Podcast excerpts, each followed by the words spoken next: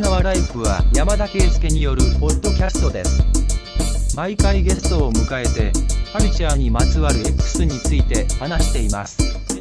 レッツチューンインチューンインチューンーンチューンインチューンインチューンインチューンインチューンインチューンインチューンインチューンインチューンインチューンインチューンンチューンンチューンじゃあ、えっ、ー、と、今日は久々ですけども、ー、てめさんをお迎えして、届けしたいと思います。よろしくお願いします。お願いします。はい。ちょっとね、かなり、多分初めて以上、初めてから一番感覚湧いたかもしれないです。このポッドキャスト初めて。3ヶ月ぐらい？前1月やったよな、確か。うん。ん？そう。違う？ああ、デメテやったのはね。っていうか、うんそれよりもあそのエピポッドソード自体キャストが空いてたんや。そうそうそうそう。そういうことね。うん。忙しかった。うーん、なんか、ど引っ越ししますっていうところもあるんですけど、うんうん。なんかこう、そうなると、わちゃわちゃして、なんか、ポッドキャストのこと考える時間が あんまりなかったっていう感じかなまあ。週末部屋探したりとかもあるしな。そうそうそう。なんか契約したりとか、退去手続きとか取ったりとかしてると。あ、もうそこまで準備できてる。そうそうそう。もうんう4月末で終わりなんで。ほうほうあ、じゃあゴールデンウィークで引っ越す感じ。うん。1日かな。いいな。いやーなんか、決め手は何なんですか？引っ越しの。いやもう、脱東京かな。っていう感じ。まあうんあんまり出社しなくて済むし、そうそうそう。あのっ、ていう。その家賃のコスト払うんやったら、うん。まあ、郊外でもうちょっといいとこす住めるな、みたいな感じかな。なんていうか。じゃあやっぱ、うん。部屋、部屋のクオリティは上がったんや。うん。いや、立地かな。部屋のクオリティは、うん、今の方がいいかも。あ、そうなの？うん。あ、部屋のクオリティっていうか、あ、その、広さとかさ。広さは広くなんねんけど、うんうん。なんかこう、おしゃれマンションに今住んでるんですよ。おしゃれ打ちっぱなし系マンションみたいな。あアパートデザイナーズ物件そうそうそうそう的な。そういうんじゃない普通のうん。やつなんで。まあそういう意味で言うと、ちょっと、あの、何？クオリティ？まあクオリティというのかわかんないけど、落ちるんですけど、ただね、寒いんですよね、やっぱ冬。コンクリート。コン、コンクリート。コンクリートめっちゃ寒い。で、夏そんな涼しくないから、うんす2年 ?3 年ぐらい住んだんですけど、まあ、結構勉強になりました。おしゃれは我慢やな。コンクリート打ちっぱなしで寒いんや。寒い。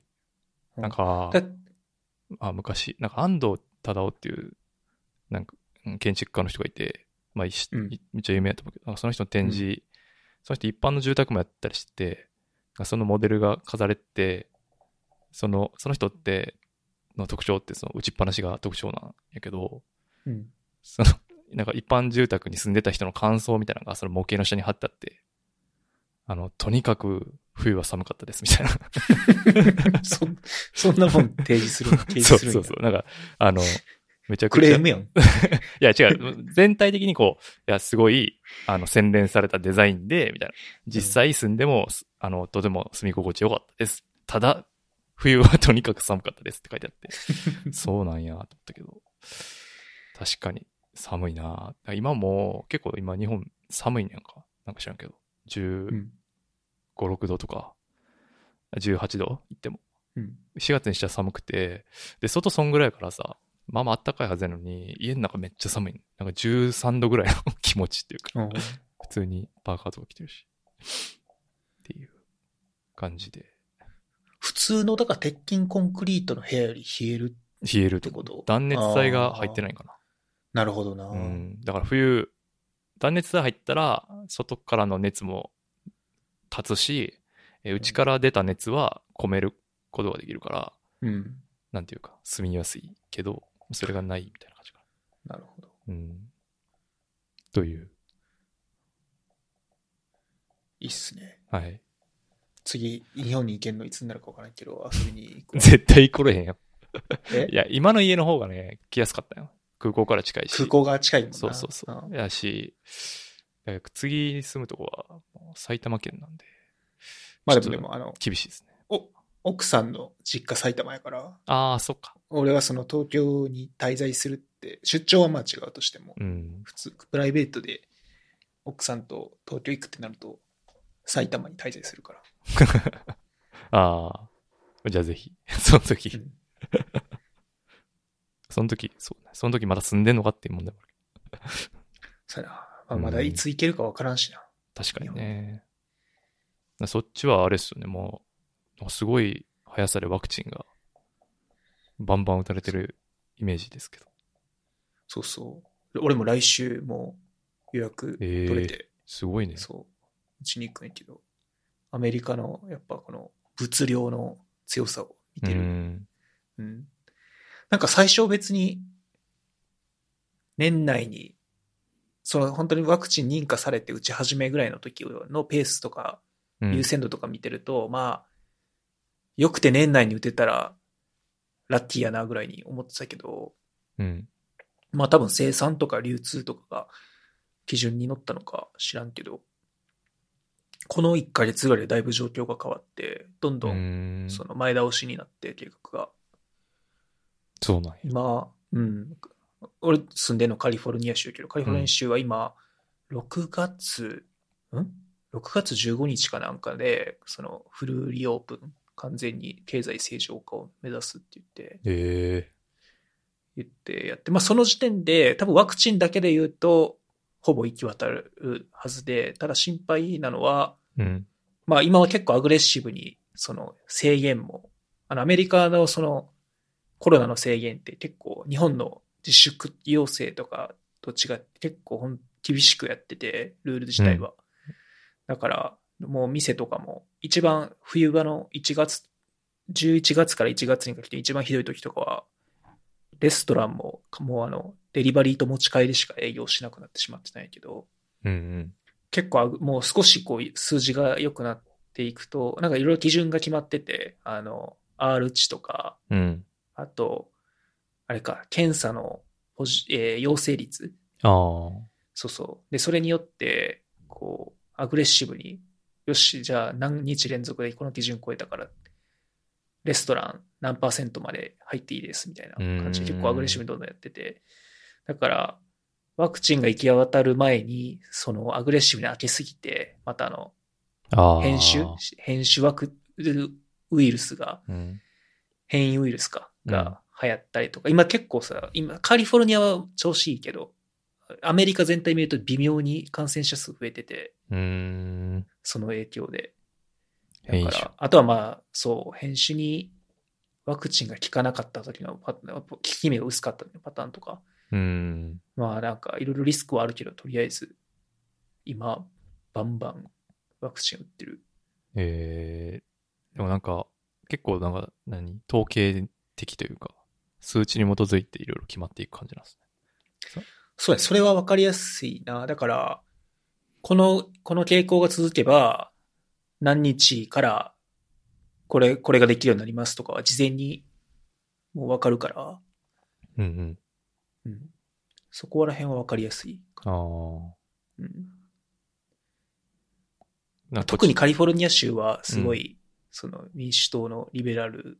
側の土地やから、そういうのすごい重きを置いてるっていうのもある。うん。例えばテキサス州とかは、まだワクチン打ち始めたところやのに、突然知事が全撤廃するって言って、ああ。突然翌日から何も、もう入場制限もマスクも何もなくなった。なんかそういうところもあるから、ほんまに場所に、場所によるんやけど、アメリカって言うとちょっと広すぎるけど、ああ。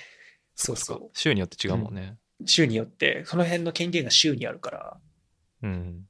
うん、すごいな。とりあえずカリフォルニア州は、ここ2ヶ月ぐらいは順調。まあでも、一歩転ぶとね、なんか今、あの、大阪も結構大変そうやし。そうね。急どうなるに広がっていくもんね。変異、うん。変異種か。そうそう。もうなんか日本はもうちょっと雰囲気、雰囲気、なんとなくの雰囲気って感じ。ああ、なんかやばそうみたいな感じになってきてるかそうやな。うん。緊急事態宣言が終わったと思ったら、何だっけ、ま、まん防？まん延防ま止。ん延防止法。うんうん。まあ、なんか、そうですね。だからその法律でガチガチに規制しないで、まあ、緩やかなき、うん自主規制で乗り切ろうとしてるところがあるから、なかなかどうなんだっていう、みんなの責任の押し付け合いみたいなうん。感じかな。ただやっぱさ、日本見てて気になるのは、その、もうさ、だから俺に、1年以上に日米行き来してないから、若干日本のリアルな状況うん。わからなくなって、空気感わからなくなってるんやけど、うん。こう、ツイッターとか、うんあの、まあ、だから SNS とか YouTube とか見てると、うん。ふ普通、普通に結構飲み会とかし、まあ飲み会とまではいかない、飲み会もあるし飲み会とはいかなくても普通に家の外の一緒に住んでない人と飲食店でご飯食べたりとか、うん。うん。うん。あとマスクせずになんかしゃし喋ったりとか、なんか普通に、あとまあ普通に電車乗ってるし、多くの人は出勤してるし、うん。うんみたいな状態やん。で、アメリカってめっちゃから、めっちゃその制限厳しくしてるから、もう1年以上そういうことは起きてないしてないんやけど、うん。で、でも、日本の方が数字、その相対的に今日本悪くなってるけど、うん。日本の方が圧倒的にその感染率とか死者率とか低いわけやん。うん。うん今、アメリカで一番いいカリフォルニア州が、今やっと日本で今一番やばい大阪にうん。と逆転、その辺の数字が逆転したぐらいうん。の感じやねんけど、でも、一体何が違ってこんなにその、そんなにルールもないし、確かになめ。ちゃくちゃ密な状況で、マスクも結構してないこともある日本の環境で、ここまでこう爆爆発せずに済んで、こんなにルールが厳しいアメリカは結構なんもう3回感染爆発が起きてて、ねしかも数字もなんか 100, 100倍とかのレベルで違ってて、ね。なんで、うん、なんなの？なんかこの辺、そう、そろそろちゃんと研究結果が出てほしいなと思うけど、なんか結最構その辺不思議やねんな。最初はなんかそのね、アジア系はどうこうみたいな、うん、あったよな。うん。なんなんですかね。みんなでも手洗う瞬間、うんぬみたいな話もよくしない？結構手洗う瞬間、うん子供の頃からい意識づけさせられてるとか、うん。土足じゃないとか、脱ぐ、靴脱ぐとか、その辺。まあ、なんなんす、なんなんかな。でもなそう、なその辺、相対的なところで見ると、まあ大丈夫じゃんって、で、し死者も出てないやからって思っちゃうけど、まあその辺がすごい人によって感覚が違うところが難しいですよね。めちゃくちゃ、うーんと、お恐れてる人もいるし、逆に、ただの風邪って言いながら、マスクせずに歩いてる人もいるし。だから、なんかすごい。で、実際、ま、あーでもな、やっぱ周りで出ると、怖ってなるかな。その、俺は実際、そうん、いうん。奥さんは今会社行ったりしてるから、うんで、職場に普通に出たりするけど、まあ、消毒し終わりみたいな感じだからな。あそれ怖いな。うん。だから、まあでもそれでもまあ乗り切れてるというか、別にみんな問題視せずに、まあ黙々と出社してるってところもまあ、すごいっちゃすごいけど。うん。まあはい、でもワクチン打ったらね、イギリスとかめちゃくちゃ感染者数減ったりしてるから、かなり状態は良くなりそうですよね。今んとこ、うん、効果は出てるのはまうあ、わかるみたいだけど、あとイスラエル、イスラエルがもうかなり行き渡ってて、ああ、そうやんな。死者数も、うん、感染者数、死者数もかなり減ってるから。じゃあもう、6月頃にはもう、ニュー、旧世界というか、コロナ、ビフォーコロナに戻れるか。だから多分、そう、ちょ、あの、なんていうの、今で言う、今までで言うインフルエンザみたいな感じにうんうん。なるんちゃうかなっていう、あの、毎毎年ワクチン打っ打て、うん。そう、運が悪いと死ぬっていう。風邪よりはきつい。その特に高齢者の人とか。ねでも、ワクチンで、そのある程度抑えられてうんうん。っていう感じになるんじゃないかな。ちょうどね、その、昨日とかにファイザーが、うん。今その、ファイザーのワクチンって2回、2週間空けて2回打てば免疫ができるっていうのはもう分かってて、うん。でも、それがどれぐらい続くとかは、うん。えーっと、まだ分かってなかったんやけど、えーっと、何やったっけな、なんか2回目打った後の6ヶ月後ぐらいに3回目が必要で、うん、さらにその後1年に1回ぐらい打つ必要がある、うん。うん、ぽらしいっていううん。話が昨日ぐらいにファイザーが発表してて、まあ、そうなるとほんまにもうインフルエンザやなと思って。確かにな。うんしかも、なんかその、また変異したら、それも効くかどうかまた分からなくなるっていう、この、いたちごっこの可能性もあるしね。せやな。大変ですね。あのワクチン、そうね、インフルエンザと一緒で、ワクチンのその型をの予想を外すと結構うん。大変よな。まあでもあのワクチン今、アメリカのす、てか今出回ってるワクチンってその今までのあの、ウイルスを弱毒化させたりとか、まあ無毒化するタイプのワクチンじゃなくて、あの mRNA、RNA とかのバイオワクチンっていうのかな。うんうん。だから、わからへん。その、でも開発期間とかも、まあ実際、今までの過去の病気に対するワクチンよりも圧倒的に早く実用化されたし、その辺の対応ももしかするとしやすいのかもしれんけど、ちょっと俺そこはわからないな。うんうん。まあ、でも、早く打って、大手を振って通りは あ歩ければいいよね。そうやな。まあでも俺、個人的にはやっぱり完全にその日常っていうのはあれやな。日米が行き来、自由に行き来できるようになった時だから、俺的俺としては。日本もそう、早く、ね、良くなってくれればいいんやけど。そうね。うん。今回日米首脳会談もやってたし、なんかね、あそこでワクチンのディールとかが進んでたらいいんやけど、日本に対する。確かにね。もうアメリカ充足してるんやったらね。そうやな。とりあえず、ワクチンやったら国内旅行は楽しみます。ああ。まだ外に。には出れないから。うん。なるほどね。明日ゴルフなんですか？そう、これ、そう、緊急報告しなあかんなと思ってて。いや、別に報告しなきゃあかんことない。いやいや、これちょっとそうさ、ちゃん、ちゃん関係あって、あの、ああ前回さ、山田がスケスケッチやっけ？ああ、漫画？漫画、はいはい。そう。教えてくれたやん。うん。で、あれあの後すぐ買って、読んでみて、うん。すごいよかよかった。うん。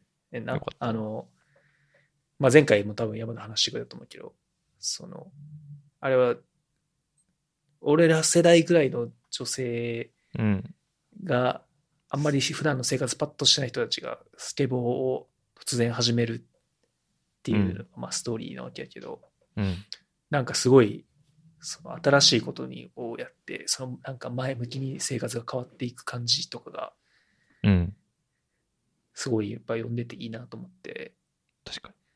そうでなんその多分前回何のあれ何の話やったっけ？あれやあの何々エスプレッソマシンを買って、ああ、はいはい。そう、カフェの人たちのエスプレッソテクを見るのがすごい面白くなったっていう話ね。なんかその、うん。多分そう、そうそうそう、こう、年を取って、新しいものがこう、ふ普段、なんていうの、自然に出会うことが少なくなってきたから、うん。なんかそういうのをこう、どんどん取り入れていきたいなと思って、で、で、そのままスケボーにしようと思ったけど、ちょっとスケボーはやる、やる勢いがつかなくて、うん。ゴルフにしようと思って、コロナでもできるし、うん。うん。あと、まあ、あとゴルフってこっから40、まだ40年ぐらい多分できるやん。頑張ったら。障害スポーツ。そうやな。そう。だから、全然遅くないやろうと思って。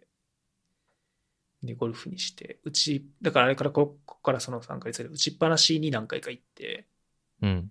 明日、ついにコースに。って言っても、なんかのショート、ハーフ、9ホールのコースやけど、ええそう。ちょっとデビューしてみようと思って。ー、すごいね。ゴルフか。ゴルフとか、社会人になりたったの頃はめっちゃ絶対やりたくないと思ってたけど。いや、なんかその、ちゃんとレジャーとして興味持ってね、やれるんやったらよくない？しかも、アメリカとか、土地広いから楽しそそうそう。世界のゴルフ場の半分アメリカにあるらしくて。ええそう。なんか、お金も安いんだよね。あ、そうなんや。そう、すごい気軽に、なんか別になんていうの、ドレスコードみたいなのも全然ないし、金額も日本でやるのの多分3分の1とかぐらいの値段ええそう。すごい身近にできるスポーツで。歩くし健康にも良さそうやな。うん。確かに確かに。いやそう。ちょうどその日本、大学の時の友達が駐在でこっちに来て、うん。で、その彼は不動産の会社に行くけど、うん。やっぱ、その社会人なりたての頃に、まあ言ったら接待的な感じでゴルフを始めて、うんうんその頃はすごい嫌やったけど、うん。あの、このアメリカに来て自分の意思でやるようになってめちゃくちゃ楽しくなったあって言ってて、あ。そう。だから、まあそれで自分、俺も一緒にちょっとやってみようと思って。確かになんか、うんゴルフがスケープゴートになってるだけで、ゴルフ自体は悪くなすような。うん その、やりたくないのにやらされるっていうのはたまたまゴルフやったっていうだけで、ゴルフ自体に罪はなさそう。うん松山英樹が全米優勝した翌週末っていうこの 日本人ゴルファーにとってこの上ないデビューのタイミングで。ドミーハや。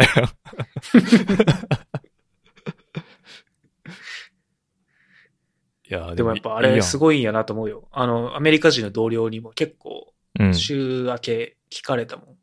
ええあの、優勝したなっつって。すごいなって。うんそうなんや。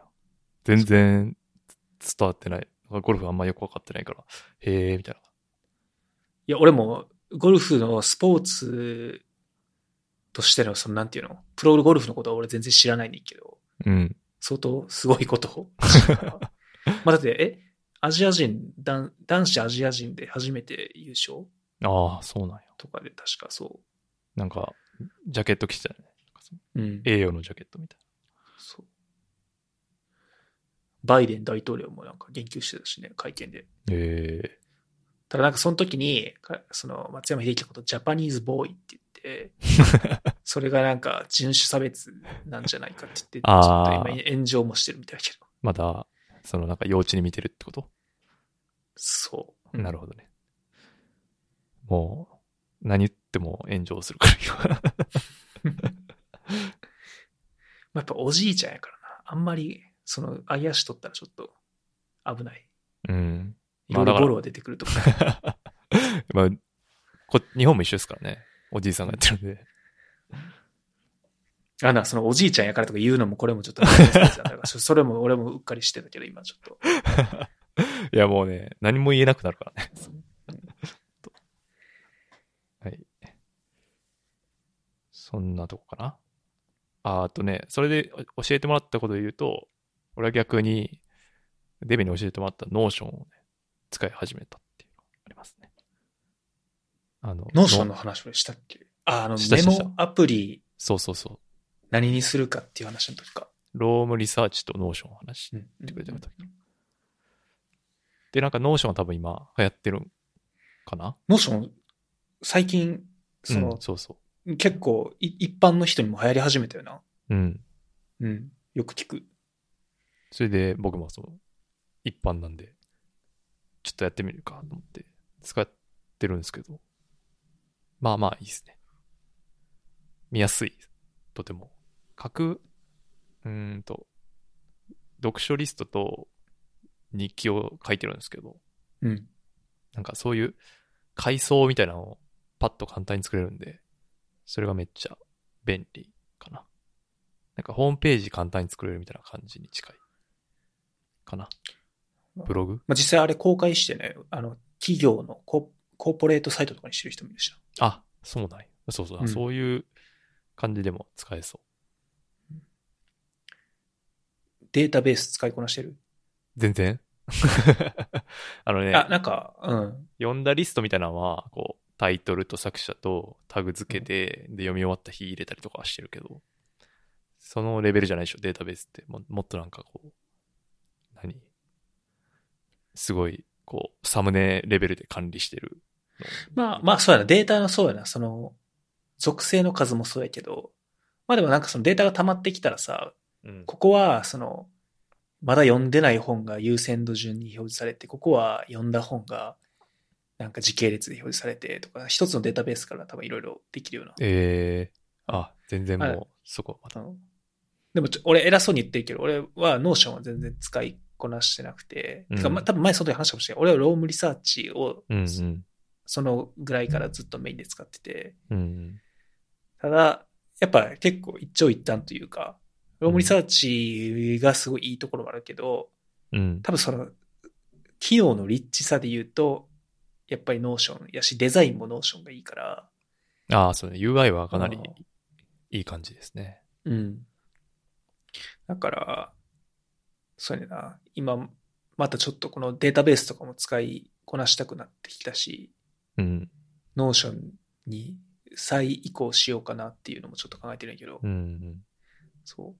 Notion がね、今その、外のツールのデータを入れるのがまだあんまりうまくいかなくて。インポート機能が。なるほど。で、こと、この春中に API、 Notion がその連携用の API をつを公開するって言ってるから、それができると、まあ自分でそのデータ移行の。プログラムとか書けばできるから、なるほど、なるほど。そう、ちょっとそれが出たら、その出来次第で考えてみようかなと思って。うーん。確かに。アップロ、データアップロードしなければ基本無料で使えるから、写真とか。そうやんな。めっちゃいい感じですね。うん。はい。これ Notionと Roam Research の話、この間 Rebuild にも出出てたな。ああ、 note taking カルトって呼ばれてた。そうそう。あの人のあの、おもさんの話の回、もうなんか最初から最後までめっちゃわかるわっていう感じだけど、まあ多分状況が一緒で、アメリカでソフトエンジニアとして働いてる日本人、うんで、このコロナ禍でう、ん。あんまりこう、いろいろできなくなってて、そうう、んなんかそのもや、もやってるところが何から何まで一致してて、結構自分の中で最近のリビルドで自分の中では神回で、なんかあの人本人は自分を話すのも上手くないしみたいな感じで話すけど、うんうん。あの回は俺すごい好きで、うんうんうん。わかる。うん。あの、そう、この note taking も、でもなんか、ああそこはなんか Roam Research はちょっとそのカルトっぽいみたいな。そう。お俺はあの、 Believer っていう、あの、5年間の払う、お金払うやつはさすがに俺もやってなくて、ああ、ビリーバーじゃない。1年、そうそう、1年分前 bay えられるやつやねんけど、ああ。そう。けど、ああの回は面白かったな。うん。面白かったですね。はい。あの、ブログとポッドキャストなんかその雑談を今、気軽にするのが難しくなってるっていう話も、難しいね。そう、あれもすげえわかる。俺は結局まだ答えが見つけられてない。その、このポッドキャストはかなりそこを埋めてくれてるから、俺的にはめちゃくちゃありがたいねんけど、よかったです。ありがとうござ います。がっつり仕事の話がな、結構そうそうそうやっぱり難しいしな。わかるな。うん。結局、Web 通話するときは要件ありきやから、うん。その要件が終わった後、話すがちょっと気が引けるっていうか、何？時間を奪ってるのではと思ってしまうかな、俺は。その仕事で、で、話すとき。ああ、なるほどな。そういう意味じゃない？そういう意味じゃなくて。うん。いやいや、そういうのもあると思う。その、うん職場での雑談的なところもそうだし。ああ、そうか。他のそ友達と仕事の雑談とか、そういうことか。う。うん。まあ、両方やな。職場の人との雑談もそうやし、うん。その、外の人社外の人とのうん、うん。コミュニケーション。もそうやし、そうそうそうそはい。が、学会じゃないわ。なんていうの？そういうの。学会みたいなやつ。なん、学会じゃないな。う。なるほどうん。なんか、せ、説明会じゃないな。何？なんかそういう、い同業者の人が集まる機会みたいなのもなくなりつつある？みんなオンラインになってるから、まそうやな。あそういうのもあるんですね。うん。なるほど。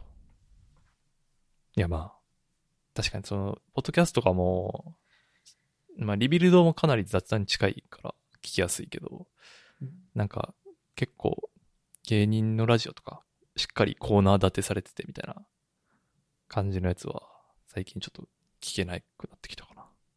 うんなんかあんまり、だらだら喋ってるやつの方が、耳馴染みはいい感じは、すごいわかる。その雑談欲っていうか、人の話聞いてる感うんを満たすってる感じはあるかな。なあそれが、自分がそう、普段の生活それやることがすごい減ってしまったから、そうれはちょっとねね。、対策を考えないと。確かに。まあ、そういう需要を埋めるためのクラブハウスとかやったろうけどね、多分。うん。なんかちょっと、今、また下火になってしまってるけど。そうやな。やっぱあれは、あれは難しいな。うん。結構やっぱ、タイミング、途中で入ったりとかしにくいうんうん。から、そうね。一気に絞んだ。一気に膨らんで一気一気に絞んだよね。うん。なんか多分、一人暮らししてたら、もっと使ってたかもなと思うけど、やっぱ家族と住んでたりすると、そういきなりその通話し始めるとか、そうやな。うん、なかなか現実的じゃない感じはうんあったかな。はい。近況はそん、あ、なとこかな。あ、でこの、あの、毎回食べ物こねたみたいなのあるけど。一個入れとかないとあかんのかなと。食べ物の話いや、別に。た、たくぼのために入れとかないとあかん今週の食べ物トピック。うん、トピック。これはね、あの、鉄、鉄のフライパンでステーキを焼くとめっちゃ美味しいっていう発 いいっすね。持ってる？あの、持ってます。ほんまのあの、テフロン、あ、持ってる？持ってる。じゃあ、じゃあ山田に別に熱弁しなくていい。そんな、俺が持ってる、恥ずかしながら持ってなかったん。ああ、そう。なんとなく欲しいなと思ってたけど、うんうわかるわかる。持ってなくて、あの、で、で、よし、買おうと思ったのがちょうど1年ぐらい前で、うん。だから日本のクラウドファンディングで日本の製鉄所みたいなところがこう作ったこだわりのフライパンみたいなええのがあって、おこれちょい良さそうやんと思って、うん。で、実家に送っといて、うん。けど、そのコロナ禍で全く取りに行くことができず、ああ。1年ぐらいだから実家で寝かされててんけど、うんうんそう、もうちょっと、ね、痺れを切らして、あの、国際宅急便で、まあ、他にもいろいろ送るものあってんけど、め主にそれが目的で送ってもらって、フライパンをわざわざこっちまで、え。そう、それで使い始めてんけど、うん。なんか、一番違いがが出たなと思うのは、そのステーキとあと餃子やねんけど、ええ。そう、アメリカに来てからステーキ食べることめっちゃ増えまあ牛肉むっちゃ安安くて美味しいうんうん。そうやねか。ら、そう、ステーキを食べる機会がすごい増えて、あの厚切りのステーキ。うん。そう。で、め、まあ、いろいろ頑張って作るから、それなりに美味しくできるんやけど、うん。これで焼いていた、あ、お店のステーキとの違いは、この、やっぱ鉄板、まあ、ずっとテフロンの普通のフライパンでうん。やってたから、そう、あ違いはここやったんかと思って。ええ。うん、いや、そんなね、やっぱですこっちはステーキを食べるカルチャーはないから、うん。そん、何回か確かに、買いたての時とか、いや、まずステーキやろ、みたいな感じで、結構やったけど、最近やってなかったな。あと、このリ送ってもらったリンク見たら、うん牛脂を塗り込むって書いてあって、なるほどっていう感じはあありました。この別にこの焼き方の tips は俺別にそんなに試してないねんけど、そう、単純になんかいい、そう鉄フライパンでステーキ焼くことについてなんかまとめてあるのないかなと思ったらリンク貼っただけなんだけど。でもいいフライパンなんかもしれんな。うん。そんな。俺、だ誰かの結婚式の引き出物のやつやから、うん。そんな大したやつじゃないかもしれあとさ、日本でスステーキってあれやもんな。結構さ、薄薄切りじゃない ?1 ない。センチうん、そうそうそうそう。までとかやん。うんうん。そんなもっと薄いんじゃん。5ミリとかじゃない？う。うん。そう、こっちのステーキめっちゃ分厚2センチ以上あるから、うん。だからやっぱ多分普通のフライパンやと温度下がりやすいんやと思あー、なるほどな。う。うん。ちょっとじゃあ、2センチの肉買ってきて焼いてみようか試してみて。な。あ餃子もよかった。確かにまあ餃子。餃子もね、うん、パリパリ感が、あの、お店っぽくなった。あー、そうなんや。うん。なんか、餃子とか結構量多く焼くから、その鉄の方がちっちゃいから、あんまやってなかったけど、ちょっとやってみるわ。そう。俺はな、それでだから、そう、お鉄やけど大きめのやつあー、そうなんや。を買って、そう。いいなめっちゃ重いけどな、だから。あの、もうその、ふ餃子や、取り出すときとかに手、片手で持ったらプルプルしてくるけど。でも別にそんな、めっちゃ振ったりせんから、まあまあ。餃子とかステーキは。そうまあいいんじゃない？うん。めっちゃ重い、そう。まあでも重いから、そんだけ熱を蓄熱できたり、その熱をね、そうやな。うん。担保できる熱。えーそれが違うんやと思うけど。あ、まあ、また、え逆に何に使うん？あー、山田は。なんか、目玉焼きとか、ハムエッグとか、かな。なんとなく、見栄えがいいから。そかそのまま出すってことそれ。あ、そうそうそう別そうにじゃなくて？ああ、そうそのまま出す、ちっちゃいから、うん。なんだよ、15センチぐらい。うんそのまま出したりとかもできるし、うん。あとハンバーグかな。ハンバーグもいいよ。あ、ハンバーグはまあ、絶対うまくやってうんハンバーグ。グは美味しく焼ける。確かに。うん。ハンバーグ、そうやな。ハンバーグがもう、ハンバーグのためにいると 言っても過言ではないな、今。確かに。日本やとハンバーグは間違いないな。うんそうだこれはちょっといい、いい、いい買い物やったと思う。いい発見やった。そうそう。いや、なんか中華鍋とかも欲しいなって。中華鍋は確か鉄だから、そうやな。いいなとは思う。中華鍋か、大きめの鉄の鍋は確かに欲しいなって思うな。中華鍋、ちょっとロマンあるよな。ある。チャーハンやあれでチャーハンやりそうそうそうそううん最近。そう、家時間も長くなりそうなんで。まだまだ。次は中華鍋やな。近況は、置き場所がな。うん。あ、置き場所ね。うん。まあ、テフロン、食べ物、うん。テフロンを捨てればいいんじゃない別に。でも、やっぱさ、テフロンの方が気軽に使え、それこそ俺、その目玉焼きとかはもうテフロンで、ああ、こう、焦げ、くっつきとか気にすることなく作りたいもん。うん。確かにな。うん。で、何？食べ物やったらまだあったな。そう、食べ物の、そう、近況報告でもう一個思い出したけど、食べ物の近況報告？あんまよくわからんけど。あの、え、前さ、一緒に行った日比谷のモルソーっていうフランス料理屋さんあるやん。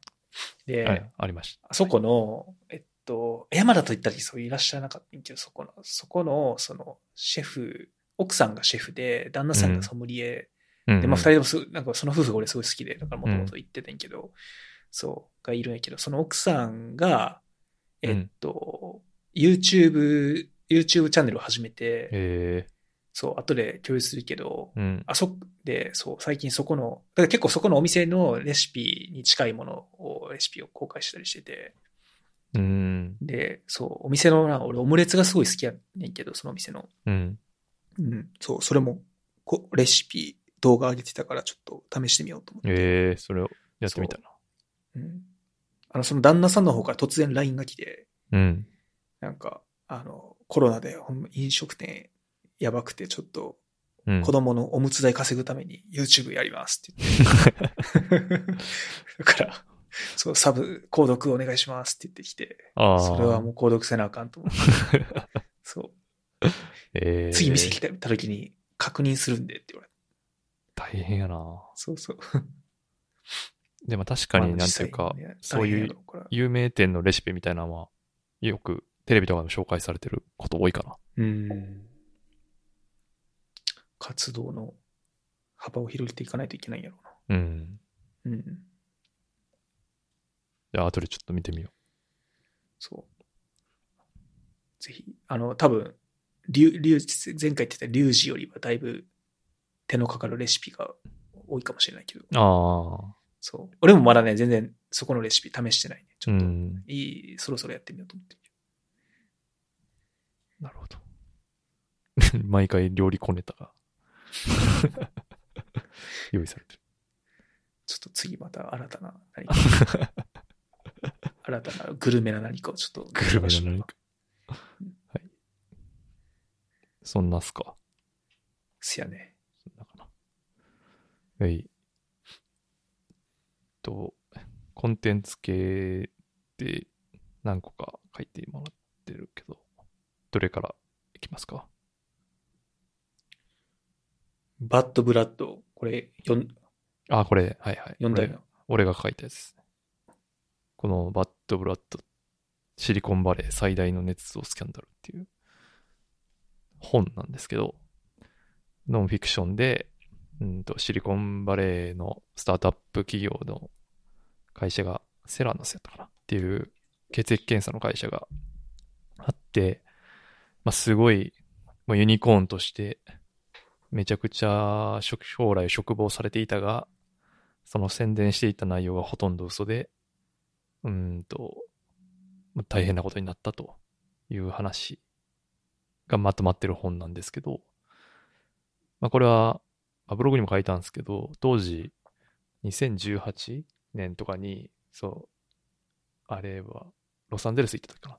その、デメンとロサンゼルス行った時に、入ったバーで、隣の人が読んでた本なんですね、これ。たまたま。せやんだ。そう。バーで一人で本読んでるのかてるそうバッドブラッドって書いてあって。で、それがついに3年越しで翻訳されたっていう感じですね。これはでもシリコンバレーで働いてる人が読むとちょっと、う、うってなる、なるのかもしれない。そう。恥ずかしながら俺まだ読んでないねんな。ああ、いやいやいや、全然読。んでみようかな。いやー、どうなんやろな。でも、あまりえそ、んなに進められない。いやな、結構、やっぱり、すごい、誠実、うーん、てか、本当に、なんていうか、嘘？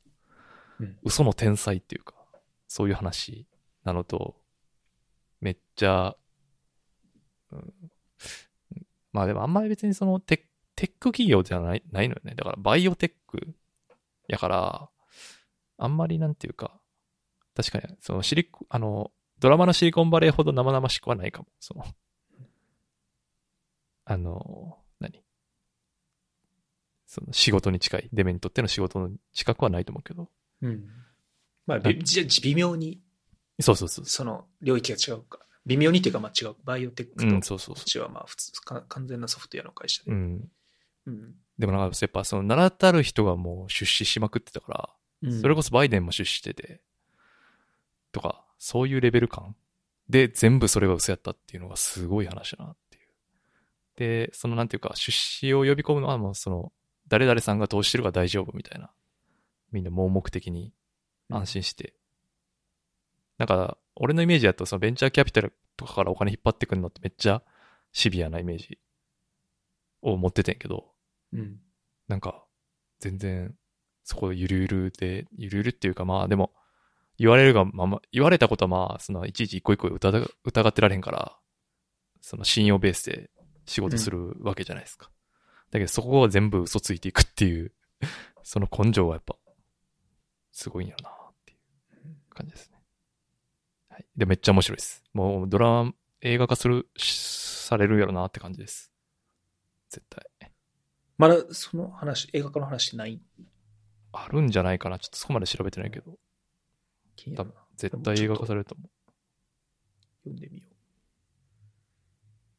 まあ実際、お金出す方も、なんていうの？その、会社とか事業を見る目はあるかもしれないけど、こういうその、根幹のテクノロジーがう。そうそうそうそどれぐらいその確からしいかっていうのはなかなか外の人には判断つきにくいっていうのはあるんやろうな。う。うん。やし、実際その検査データをごまかしたりとかも普通にしてるから、ただまあ一部の人たちはもう知りながら、まあ働いてる人たちはみんな知りながらよやってんねんけど、でもなんかすごい契約、守秘義務の契約でガチガチに縛って、でお金もめっちゃあるから弁護士で潰していくみたいな。うんそのなんか告発しようとしたやつはもうみんな潰していくみたいな 感じのこと書いてあるらしくて。まあ。まあでもめっちゃ面白いです。あ一応、あ、でも映画化予定されてるかなドキュメンタリーはもう出てるのかなうんまあおすすめです。が、チェックします。はい。で、いろいろ書いてくれてますが、この、じゃあ本で言うと、この独学大全は本ですか？そう。これ、読んだ？いや、読んでないです。これめっちゃほ、今日本の本屋めっちゃ置いてあるって聞くけど。え、聞いたことある？いや、今画像を見てるけうど、ん。あんま見かけた記憶が全くないなんかこう辞典みたいなめっちゃぶぶっとい本、俺電子版で読んだから全然太さわからないけど、うん。そう、めっちゃぶ辞典みたいな本で、こんな本が売れてんのすごいなと思ってんけど、うんその、独学大全、まあ名前の通りその、独学するために必要な知識、うん、うん。その、を、ひたすらこう列挙してやる本で、なんか、まあそもそもなんか何何の、何でま、独学、何で学ぶのかっていうこととか、うん。そう、学び続けるために何が必要かみたいなことが書いてある本で、結構す、あの、なんか大体、なんて言ったらいいんやろう。構成としては、その、独学の始め方とか続け方みたいな、なんていう、ちょっとその、テクニック、テうん、難しいな、テクニックみたいなところもあれば、結構その科学的にな方法論みたいなのもあるし、あとはその、何を学ぶのかとか、どういうし、どうやって資料を集めて、どうやっていい資料とか教材をこう見つけて、どういうふうに使うかってこととか、まあそもそものその勉強の仕方とか、うん。なんかそういうのがこう、めっちゃ体系化して書いてあって、で、その、ほんまになんか教科書っぽい感じで、こう、それぞれ深掘りし、そのいろいろ出典とかもきっちり入ってるから、まあ、どういう理論に基づいてる、で、こういうやり方があるのかとか、なんかもっと詳しく知りたければどこを見たらいいかみたいなことも書いてあって、うん。なんかすごい詳しい本やねんけど、なんか、自分、そう大学、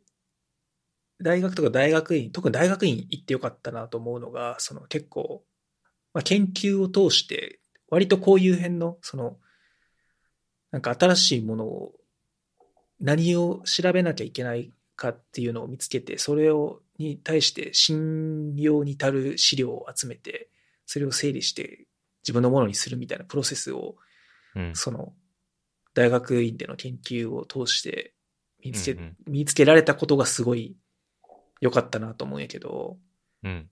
なんか、それ、結構、なんていうの？研究室内で、それってなんていうの？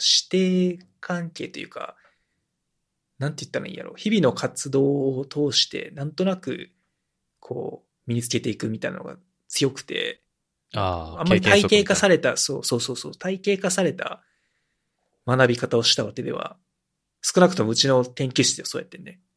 うん。でもなんかそういう、その辺の話が、がっつりこう体系化して書いてあって、これちょっと学生の時に知りたかったなと思うけど、めちゃくちゃでも今でも、今改めてこうやって知れて、そのなんとなく今まで自分がやってきたことがすごい言語化されてたりとか、まあ、もちろん全く知らなかったこともたくさん書いてあるし、ええすごい面白いなと思って、めっちゃ、あの、何、目次みたいなの見てるけど、うん。クズ時間を生まれ変わらせる錬金術、グレー時間クレンジングとか、そう、そうい めう、ちょっとした、そう、方法論みたいなのも結構あるな。うん、なんかその、うん。キャッチー、すごい。そうそうそう。えーなんかこのな、作者の人が、むちゃくちゃ本読む人らしくて、著者の名前、読書ザルってなってるもんね。そうそうそうそう。だからその辺の本としての、なんていうの、まとめるスキルとかも高いのかもしれない。うん。うん。もともとブロガーなんかあ、そうそうそう。なんか、そう、そもそもこの本は、なんあの、割とやっぱ、多分、ま、山田との話でもこのいう、これに近い話がよく多いけど、その、な。うん。どうしても仕事に直接関係あることとかを学ぼうとすると、うん。なんか効率よく学うぼうみたいなのがやっぱどうしてもあって、まあそれはそれで大事だと思うねんけど、ん。うん。なんかこう、腰を据えて、ほんまになんか深掘りした勉強するとか、あと、実際仕事には全然関係ないけど、ただただ知りたいからやる勉強とかって、うん。もう長いことあんまできてなくて、うん、確かに。なん、か、そうそう、そういう、うん、のができる。まあ、ほう、まあ、スキルもやし、モチベーションもちょっと回復させたいなと思って、それで読んでんけど、思ったより良かった。ええうん。確かにモチベーションはななかなか自分ではコントロールしづらいっていうか、うん。こう外部から刺激があればあるほどいいですもんね。読んでみようかなちょっと。むちゃくちゃ太いから、あの、意外とこれはな、俺、俺はまあもう、そのぶ物理的制約で電子書籍で買うしかなかったんやけど、うん。紙で、紙で買った方が使いやすいかもしれない。あの、辞書的に後からバラバラ見たりとか。なんか、あの、机の横に置いといて、やる気がなくなったら手に取れたら良さそう な感じがするけど。そうそうそう。そう、最初の方の章で、なんかそもそものそのモチベーションとか、はじ、勉強の始め方、続け方みたいなとこあるから、うん。そういうのよをちょっと読むだけでもいいかもしれない。それで、あ、これ良さそうやなってなったら残りの章も読めば。ああ、なるほどね。その、うん一個一個順番に読むんじゃなくて、そうそうそうそう。章立ってるところで気になるところから読む。まあ辞書的な扱い方。そえー、ああ、でもカテゴリーは学生の勉強法になってるね。この、すごい、う。うん。その、アマゾンのやつ。ベストセラー1。えこれ、そう、それね、いと、いとこのさ、そのうんよ今俺、俺、俺、俺いとこ4人いけど、4人中3人が学生で、まだ大学生で、3人全員に送ろうかなと思ってんけど、ちょっとでもおせっかい、押し付けがましすぎるかなと思って思いとどまって。ー、そう。多分逆にこれは学生のがいきなり渡されても、あんまりうん。押し付けがましくて、いや、ありがたみがわからないっていうのもあるやろうなと思って、ちょっと踏みとどまってんけど、そうやな。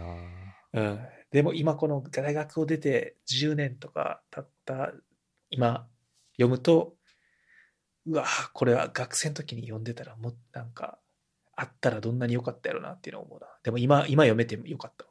ああ、なるほどね。えーじゃあちょっと気になるな。読んでみようかな。いや、なんか、こういう、なんか学習の意欲みたいなんて一番保つのしんどいやん。そうやな。いろんな意欲の中で。うん。だけど、なんかそういう、なんかすごい面白い本とか読むと、そういう知的好奇心がこう、わーって湧くみたいな瞬間あるけど、なんか継続的に何かを学ぶっていうモチベーションは、本当大人になればなるほどしんどいなって感じるから、これはちょっと、読んでみようかな。なんか新しいこと始めるときとか使えそう。そう。勉強で。うん。そうそう。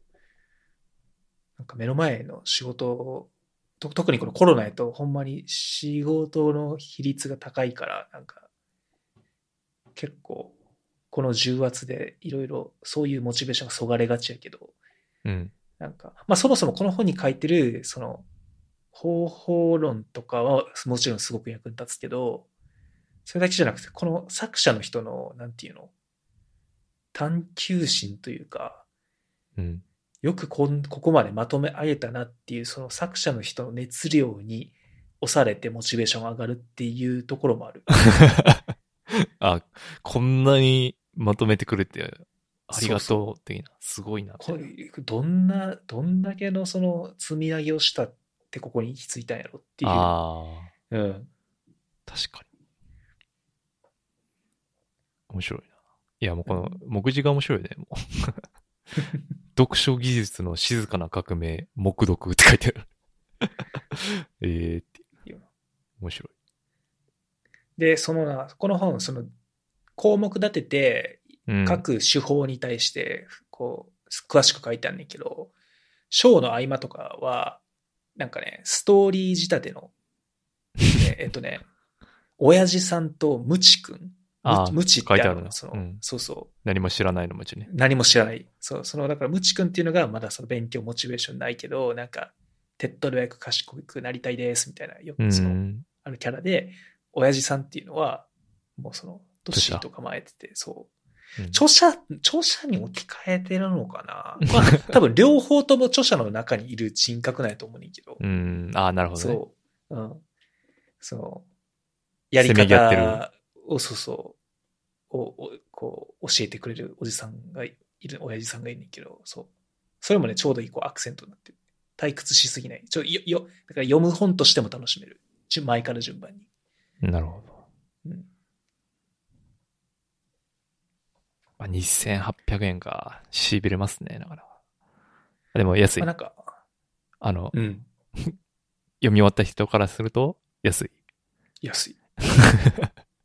俺、日本行った時に物理本も買おうかと思った。物理本確かもうちょっとするよな、これ。あ、そうなんや。うん。てか今多分 Kindle これ定価なんかな？ちょっと覚えてないけど、なんか今ちょっとこれ安くなってる気がする。安い安い。500円ぐらいです。うん。単行本より。確かに。パラパラ見たいから。そうやね。これなんかさこれはうん。物理で買う価値ある本やなと思った。別にさ、毎回思うけど、この独学大全だけでいいのにさ、なんか55の技法とかさ、これつけてんのがなんか、なんか嫌なんだよな。毎回思うけど。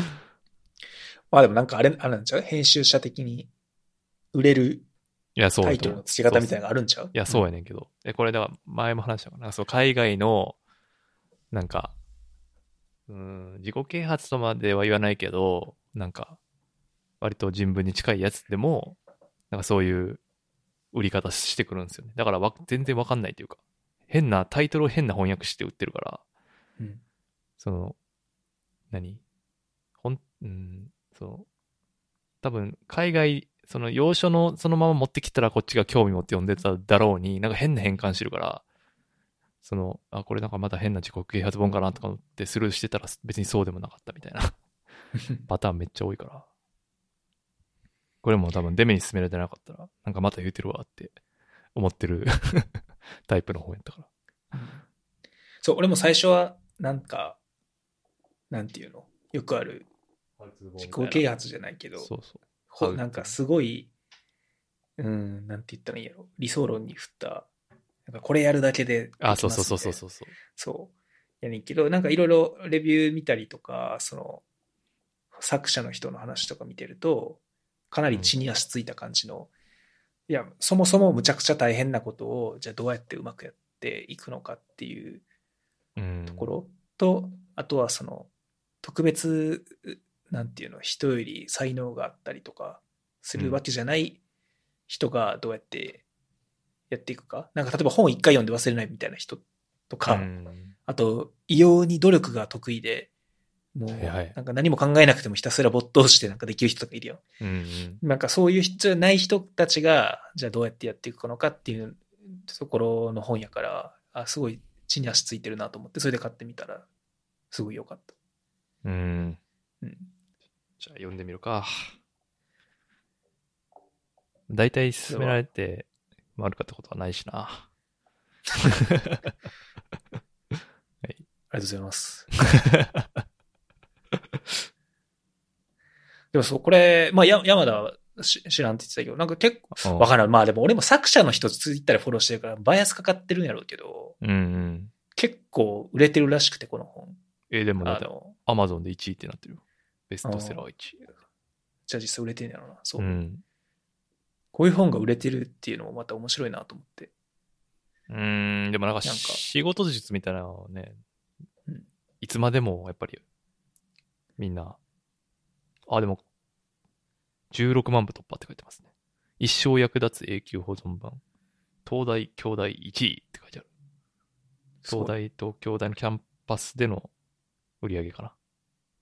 あ、じゃあちゃんと学生も買ってるんやな。いいことや。でも彼らの未来は明るいよ。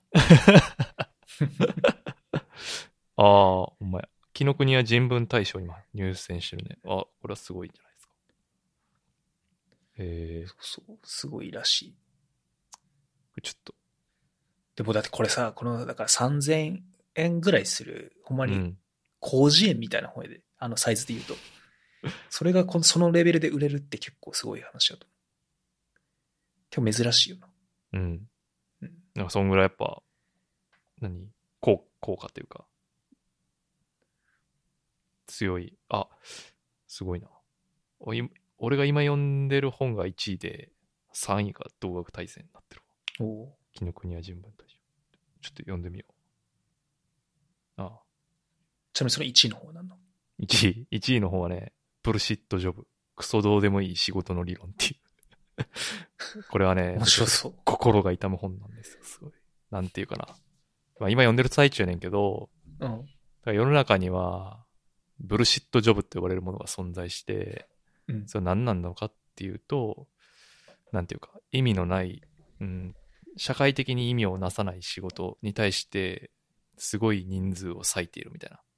うん。で、その雇用を維持するためのブルシットジョブが山ほどあってみんな苦しんでるみたいな話を、延々と、それこそ辞書ぐらいの分厚さで書かれてて、なぜ発生するのか、どういう種類があるのかっていうのを事細かに解説してて。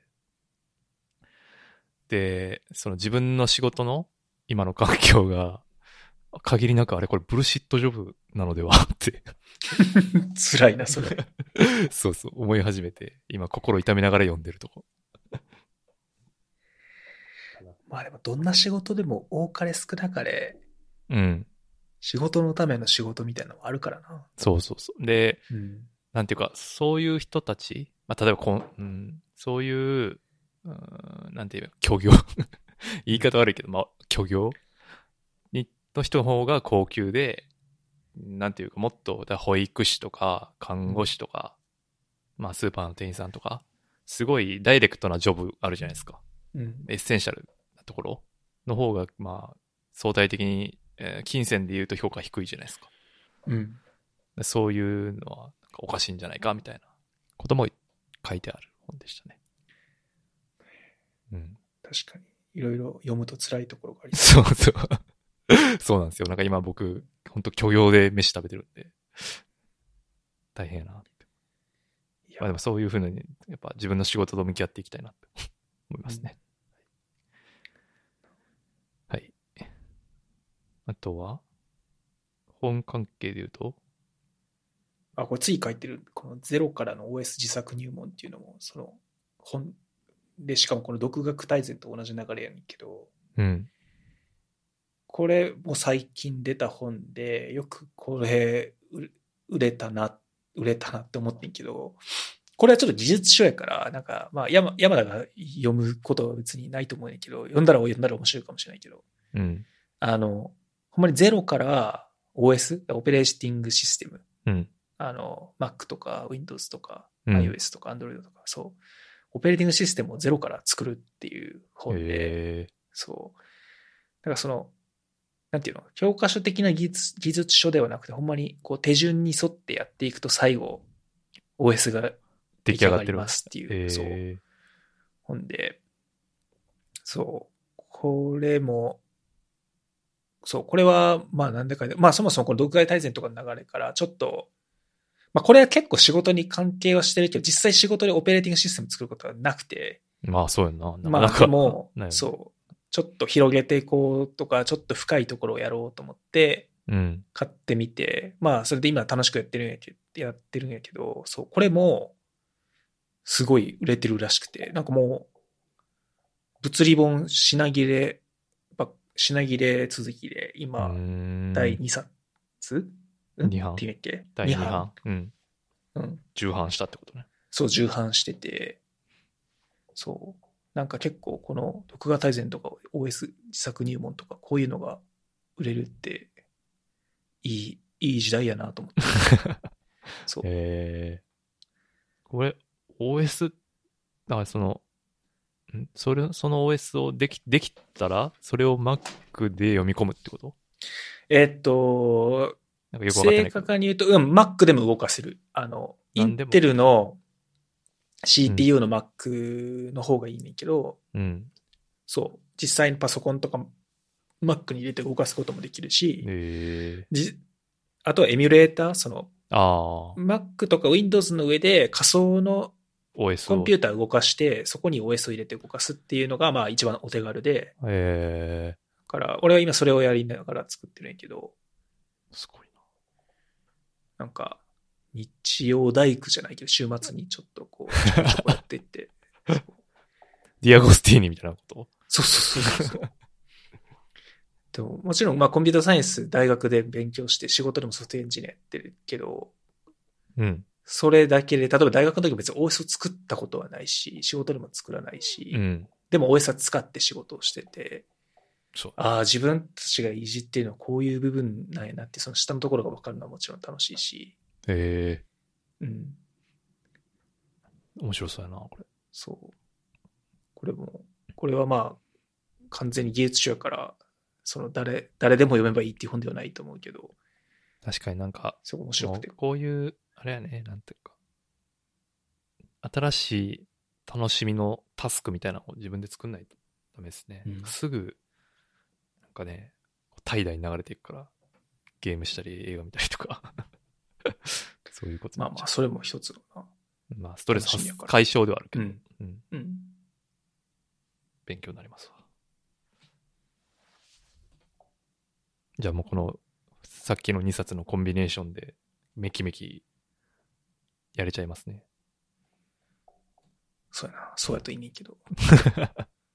やっぱな、でもやっぱ、特に最近結構仕事が忙しくて ああ、難しい。その思うように業務外のことに時間が割けてない。まあこういう勉強もそうやし、うん。趣味もそうやし、まあまはそうもうちょっとな、もうあ、ちょっ働き盛りとこっち。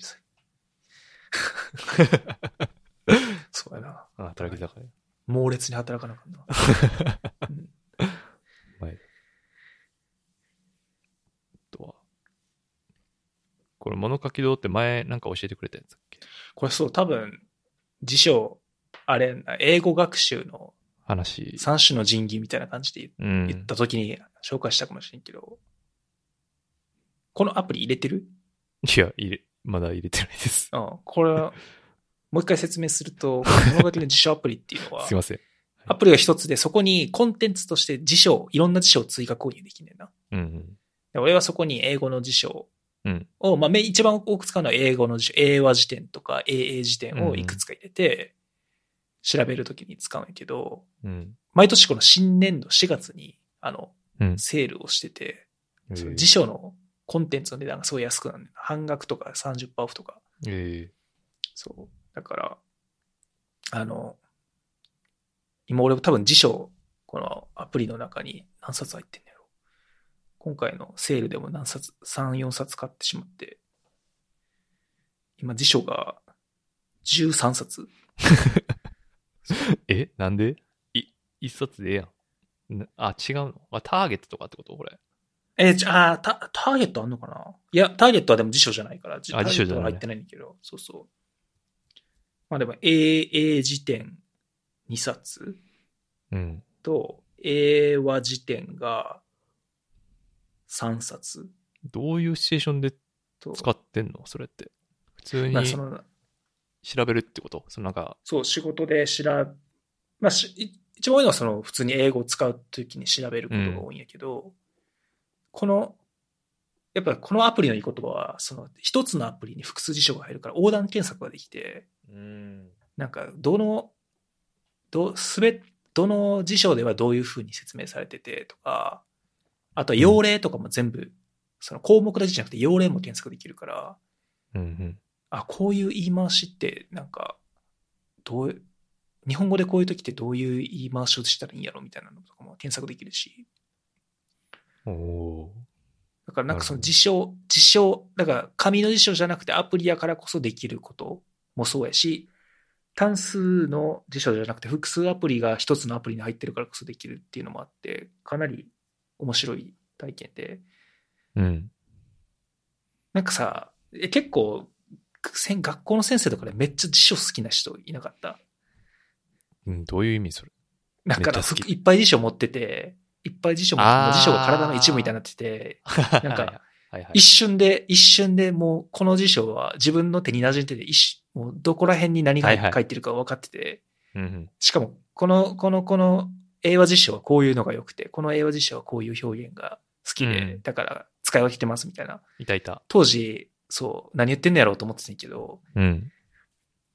けど、このアプリに、俺未だに紙の辞書でそんなことやんなもんだけど、このアプリで複数辞書が簡単に弾けるようになって、結構その、複数辞書を読むっていうのはが面白いっていうのは分かるようになった。へえ。うん。なんか全然表現も違うし、そのフォーマットというか、うん、どう言えばいいかな。なんか、でも、例えば、なんか iPhone とか Mac とかで、うん。なんか英語のものを読んでいたときに、うんわからない単語が出てきて、うん。それを調べたりってこと？そう。とか、あと自分が英語で何か言いたいときに、書きたいときに、いい、どういう言い回しが一番いいのかわからないから、これで調べたりとか。さっき AA と英和って話をしたけど、その、シソーラスって言って、類語の辞典が2冊と、あとコロケーションって言って、あの、この単語はこの単語とよく組み合わせるみたいな。ああ。組み合わせ？コンビネーション辞書みたいな？そうそうそうそう。なんかこの、例えば、えっと、ヘビー、ヘビーとストロングって両方強いって意味があるけど、うん。えっとレインン、雨に対して使いたいときはヘビーレインやし、あ風が強いってときはストロングウィンドウやし。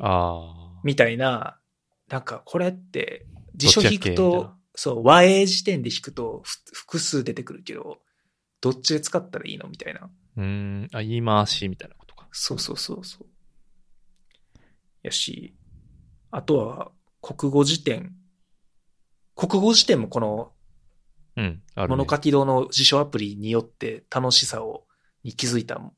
俺国語辞典って人生であんまり引いたことなくて。ないなとそう。別に日本語知ってるしっていう。うん。やねんけど、あの、国語辞典も、このむか、2年前ぐらいに初めてこの物書き堂のアプリで読み始めて、結構面白い。その、辞書によっては、それもな、辞書に国語辞典によって結構特色があんねんけど、その、うん。今使われてる、よく使われる順にじこう意味が書いてあったりとか、あと年代順。あ例えば中国のこの書物にこういう風に使い、意味で使われ始めたのが最初で、その時の例文はこうで、つい時代が移り変わって、こういう意味になって、で、今はこうなってるとか、それぞれこう、出典付きで書いてあったりとか、あ。へえ。あとなんか半分ミニ、なんていうの？ミニ百科人的な、その、そもそもこれってどういう定義なんやろうとか、なるほどな。で、ウィキペディアで調べると延々と1ページ読まないとあかんけど、国語辞典やと3行ぐらいで書いてあるし、確かやしな。なんかちゃんとチェックされてるから。そうそう。うん。し、これも辞書によって書き方が違うから、それで見て面白かったりとか。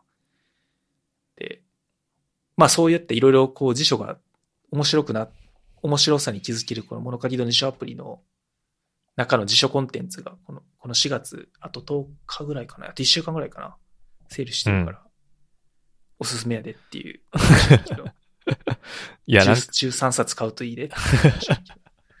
いや、そうそう、なんか、ついついやっぱ Google とか、その Apple のデフォルトの辞書とかで調べちゃうなって感じがするんですよね。うん。ドラッグ、あ、ドラッグか。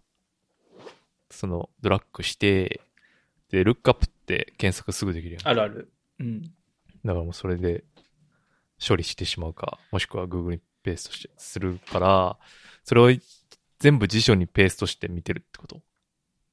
そう。なるほど。うん、俺もパッと調べたい時とかはもうん。う、その iPhone の辞書で調べちゃうけど、しかもうん iPhone 入ってるのが Wisdom、まあ、結構いい辞書が入ってて、うん。しかもそれを俺は、この物書き堂の辞書に同じ辞書を買って入れてるんやけど、うん。うん。でもやっぱ、だから単語の一発意味を知りたいだけやったらそれでいいけど、やっぱその例文またいでとか、複数の辞書またいで見たいっていうような時は、この辞書アプリの方が役に立つのと、その履歴は？検索履歴はどうな、残ってる？残る？残る、残るし、iCloud で同期してるから、その、うん。他のアプリと、ほ他の端末に入ってるアプリとも同期してて、ああ。で、これが、うん。そう、もう一個いいのが、あの、この、このアプリ、今って iOS しか対応してないけど、この4月ぐらいに Mac にも対応するね、ん。おだからそうなると、もう、Mac で調べたやつも全部同期させられるから、ー、いいね。最強になると思います。でも確かに、なんかパッと調べて流れていって、毎回調べてる感じの単語いっぱいあるんよな。うん。だからそういう、まあ、それはそうやな、どうしてもあるな。そう、そうなると、そういうふうにい、ワンステップ、辞書で調べるっていうステップを踏むことで、まあ履歴にも残るし、意識づけもされるから、あれかな。いい、いいかもね。いなんかそういう風に思えてきた。何やったかな。あなんか、垣間見るっていう動詞で、グリンプスかな。っていうのがあんねんけど、もうこれさすがに覚えてんけど、覚えるまでに、もう40回ぐらい多分検索してる。けど、多分辞書使ったらもうちょっと早く習得できたんかな。その例文とかとの紐付けとかできて、うん。思うな。まあ俺も別に何回も弾く単語はあるけどな。うん、でもなんかその、うん。何回も弾くけど、ほんまに流れていくやん、そのアップルの辞書で調べたら、パッて調べて。そうやな。その一瞬、一その文、瞬ち、一瞬チラってで終わるから。そうそう、それで、あ、この、こういう意味か、この文こういう意味か、で、バーって読み進めて、終わりって感じだから。ちょっと一個買ってみようかな、じゃあ。今2000円か。そんな辞書マニアになってるとは知らなかった。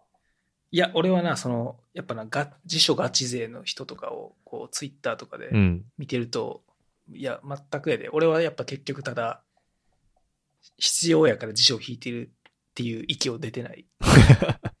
けど、なんか、あの、中学校の先生、辞書めっちゃ好きやった人がなんであんなに辞書好きやったかが、ちょっとわかるようになった。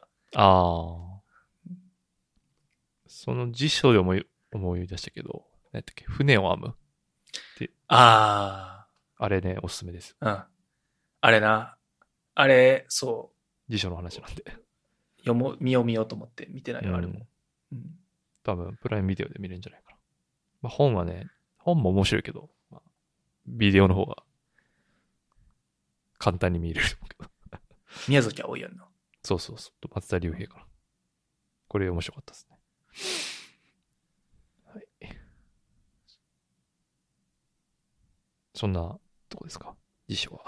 そうやな辞書はああ、もう一個辞書で言うと、あの、そのし、俺もやっぱ調べて使うことが一番多いけど、特にこの、アプリに入ってるとやりやすいのが、付録立てバーって読むこともできて、うん。そ辞辞書って結構付録がついてて、なんか、日本人が間違って使いやすい単語の一覧とか、うん。その、類義語の一覧とか、え結構、あとはなんかある特定の分野のなんかボキャブラリー一覧とか、なんかな、その付録を見ていくのも面白い。ー、付録だけ読むんや。だから本みたいに。本みたいな。ことそう。まあそんな、そう、隅から隅まで読んでるわけじゃないけど、俺も。ああ、バーなんっと流か見出しからそう面白そうなやつをえ見たりー、とか、うん。国語辞典やとな、なんか、手紙の書き方とかさ、季節の言葉とか、挨拶の言葉とか、なんかそういううのが付録になってたりとか、そういうのも、季節の挨拶。一一覧、一覧になって見ることがあんまりないから、ああ、確かになんかその、言い回しみたいなんてなかなか検索ではたどり着けないもんな。っうん。て思うな。なるほど。いや、最近、その、海外との仕事をちょいちょい増えつつあるから、メール、そう、でもメールベースなんですけど、まあなんかそういうメールでの言い回しもなんかあるやん。あるな。だからそういうのもちょっと勉強していきたいなっていう気持ちではあるんで、頑張っていきたいな。一個買おうかな。一個買うなら何がおすすめなの？えー、え、英和やったら。え、やっぱクスの。一個って言われたら難しいけど。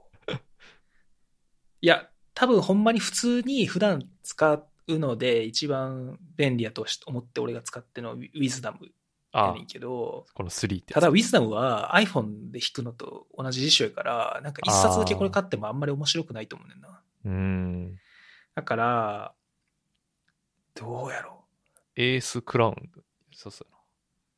あリ研究者のリーダーズっていうやつとかは、あの、これは入ってる語彙、その語彙の数がめっちゃ多くて、ー面白そう。普通の辞書だと引っかからないのも入ってるから面白い。確かね、この辞書は、あの、村上春樹が無人島に持ってくなら、これって言ってる辞書。えー、本本の中で、その、えこれの例文を読むのが好きだし。ー、え俺はちょっとそその領域には達してないけど、残念ながら。村上春樹領域には全然達してないんだけど、うん。うん。謎ってジャンプ、これはなんか面白いかもな。これジャンプできるってこと？もしかして。ただ、どうやろうな。いっす、うん。面白さが、この本、このアプリのパワーが分かるのは2冊目からやけどな。まあでも、ああ、そうか。なんか、クロスで検索できる。るかうん。まあなんか面白い、面白そうな適当に入れてみるのはいいと思う。ら。まあ、一個で俺やってみようかな、とりあえず。うん。俺は入れてないけど、英語以外の語学の辞書も結構あるから、でも俺は英語しか今勉強してないから、うん。タイ語とかも整理されてそうそう、タイ語が最近出て、る。うん。なんかポルトガル語とかロシア語とか、ドイツ語、イタリア語、結構何でも中国語、やばいね何でも。入ってるから。てか、リーダーズ9000円やん。やば。すごいね。でも、あ、あ、そうか。今セールで9000円。そうそう。25%オフで。やばいね。あ、そうなんや。いや、これね、か買った辞書はもう値段出なくなるからよくわからない。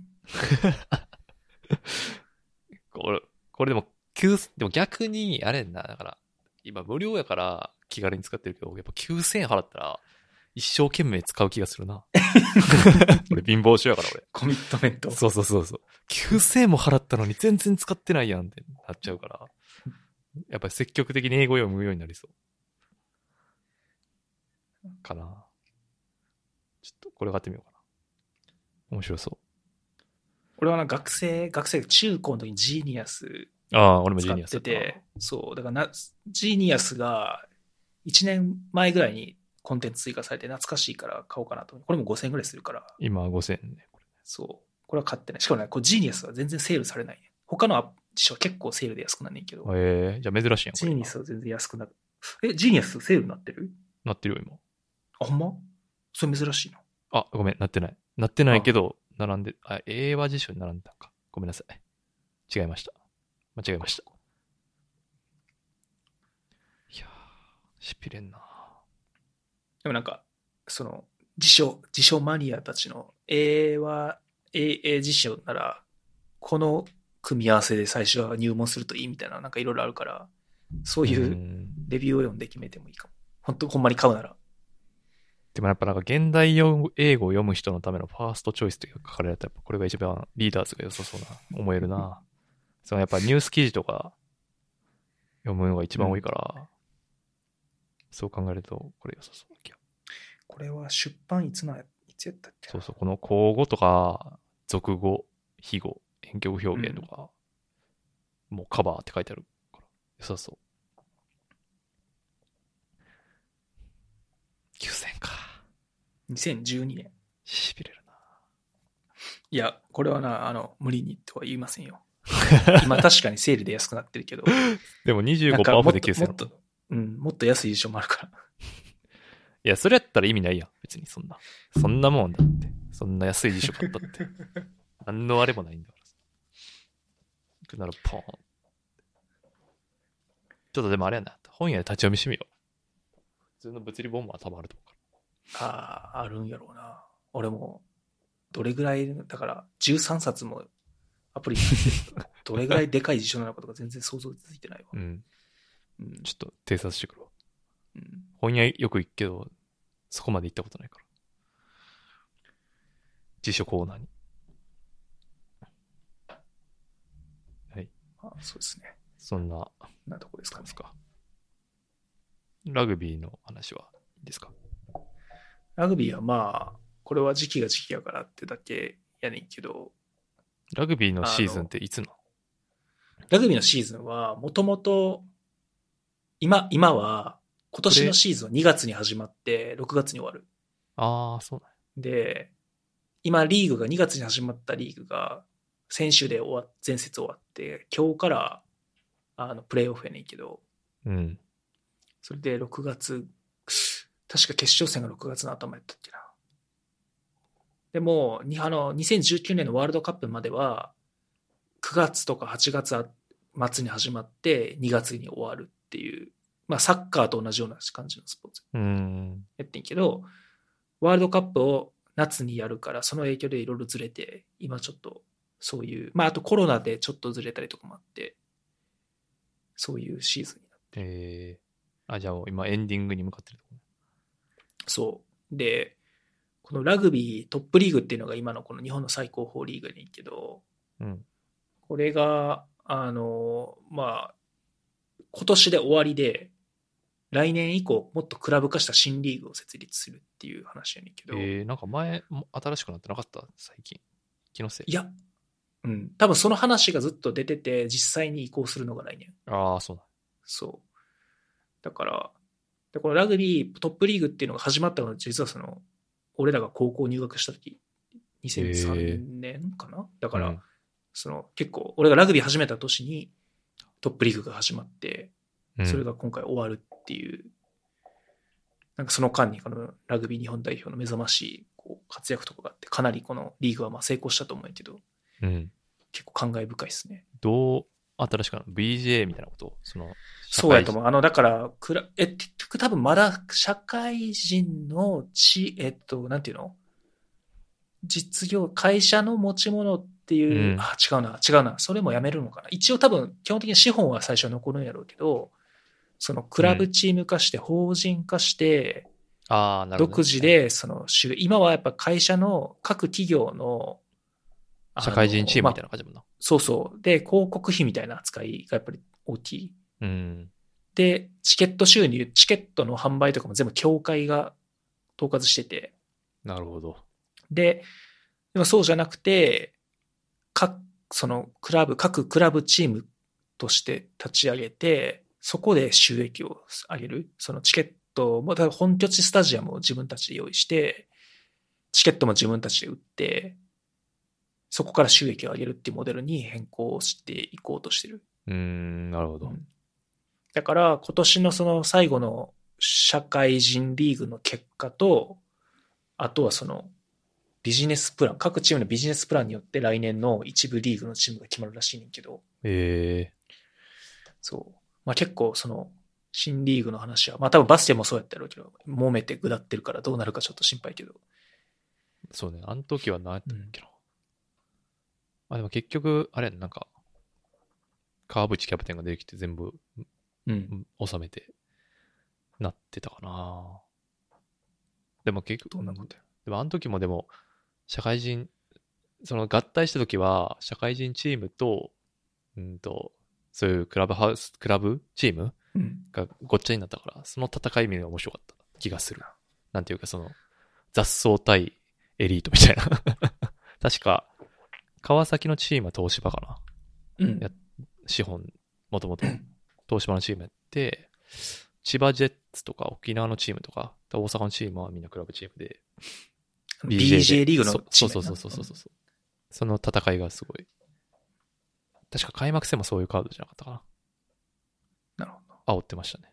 もう今は多分もう、だいぶ薄まってきたんやろうけど。うん。ラグビーもそういうことが。あとだからそのジュニアチームとかも作って、この地域のそのラグビーの活性化とか、なるほどね。そういうのもやっていくみたい。えそう。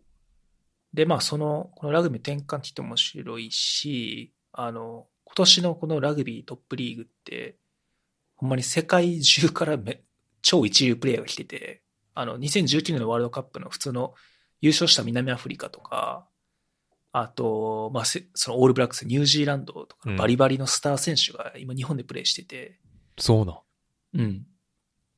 で、全然気づかれてなさそう、それ。なんか。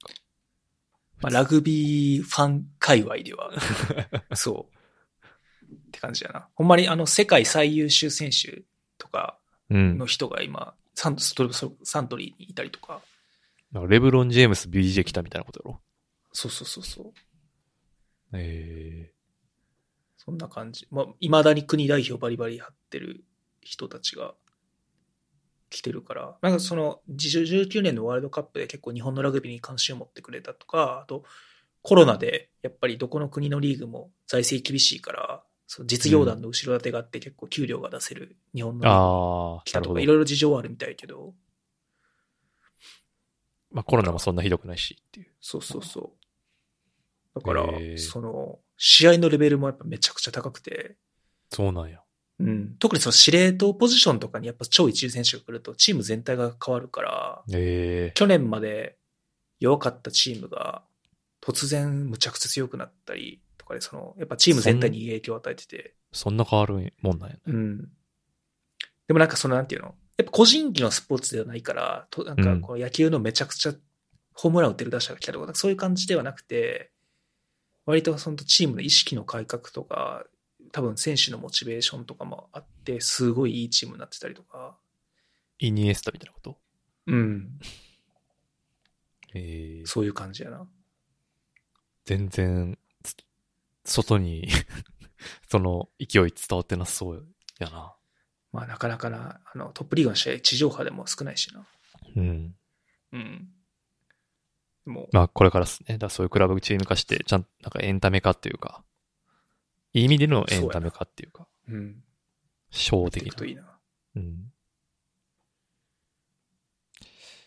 はい。結構、あの、その、大学の時の同級生とか後輩とかも、え？まだややってるメンバーが結構いるから、うん。そう。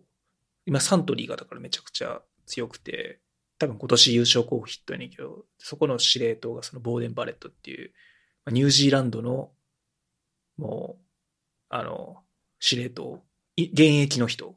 が今サントリーでやってて、で、そいその彼と一緒に、その俺の同級生が出てるから、すごいね。試合、そう、そこでこう、話してるのとか見て、すげえ経験してるなと思って。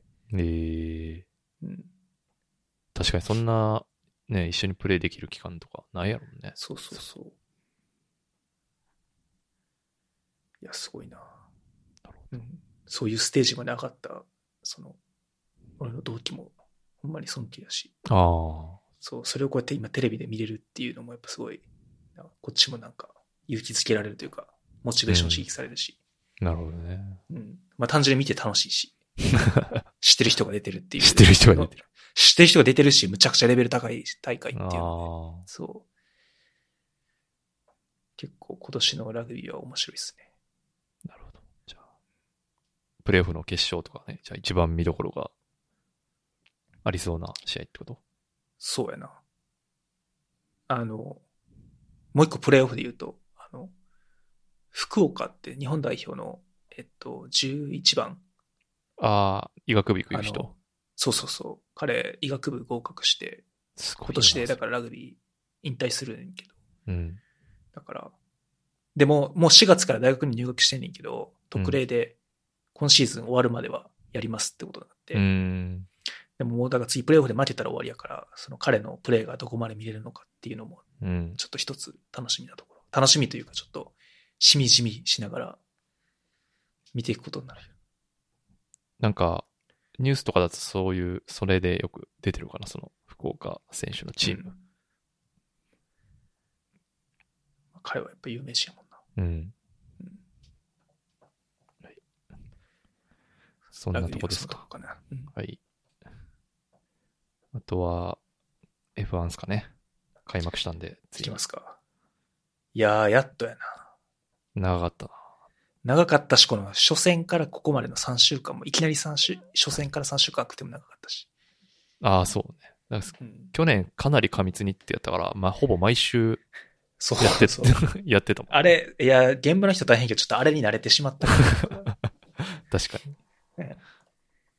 先、あ先々先、で今週あれっすね。今日か。今日予選があった。今日何グランプリ今日、えっと、イモラ。イモラ。イタリアやね。イモラ、イタリアで、うん今日、2戦目か。はい、前戦がバーレーンですね。うんど第、最初の試合どうでしたか？ちょっといろいろかなり見どころありまくりでしたね。ホンホンダ勢の成長が凄まじかったよな。その、かなりメルセデスに拮抗してる。あ、まあ、レッドブルは、勝つと思ったけど、まあメルセデスに一歩及ばず、なんかやっぱチームとしての成熟度の違いをちょっと見せられた感じで。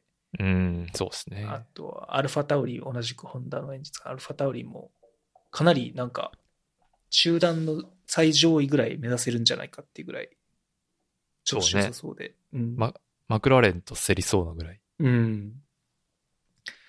やし、日本人、初の日本人ドライバーの角田も、想像を上回る活躍で、いきなりポイントも取ったし。うん。あの、予選の Q2 かな？あれ Q3 か？どっちか忘れたけど Q1 ちゃう。あ、Q1 か。うん、最初のやつやんな。そうそうそうそう。Q1 か。で、いきなり2位やって、それでめっちゃビビったのが一番いやー、すごいよ。鮮烈でしたハミルトンより早かったからそうな。いきなり。そうそうそうそう。公式セッション一発目が、そこれはなんかあるのではってう。うん。思わせてくれるような。で、実際の決勝はね、めっちゃ手堅いっていうか、そつない感じでしたね。まあでも、あん14位とかから、ね、ちゃんとレースで、そうそうそう、きっちりなん5か。つ順位ありで、そうそう、っていうのはすごい。うん。なんか、冷静って感じ。うん。すごい、ただものじゃないな。うん。なんかやっぱ、今年かなり中断争いが激しそうな感じうん。で、そこが、まあ上位は上位でね、そのレッドブルとメルセデスっていう戦いはあるけど、その3位以降のところもかなり面白そうやなと思いましたね。そうやな。アルファタオリ、マクラーレン、フェラーリ、うん。この辺が多分3位、4位争いができるかもっていうか。そうね。でアスうんまあまだな、1年しか終わってないから分からんけどな、本当に。そうね、うんアス。トンマーチンが思ったよりなんか、伸びずっうん。て感じだったよね。このメルセデスのコンセプトのマシンが今年のレギュレーションの変更で一番ダメージを受けてて、ああ、そうなんだ。だからメルセデスも去年よりかなり遅くなってて、うんそれをコピーしてるアストンマーチンはまあ当然遅くなってしまうっていう。なるほどね。うん、フェラーリはだいぶカバーしてきてる感じは。4位とか去年よりはなんか良さそうやね。うん。優勝を狙える感じはしなかったけど。うんうんうん。うん、やっぱでも、サインツとルクレールはなんか良さそうなそうやな。感じですよね。確かに。去年はベッテルが全然ダメだったから、うん。そういう意味では今年の方が安定してそう。うん。サインツはやっぱ安定感はうん、あったなと思いますね。惜しかったもんね、すごい。あの、フェルスタッペンの、何？と、ハミルトンの最後のとこ。ああ、ああれはれね。抜き方が良くなかったね。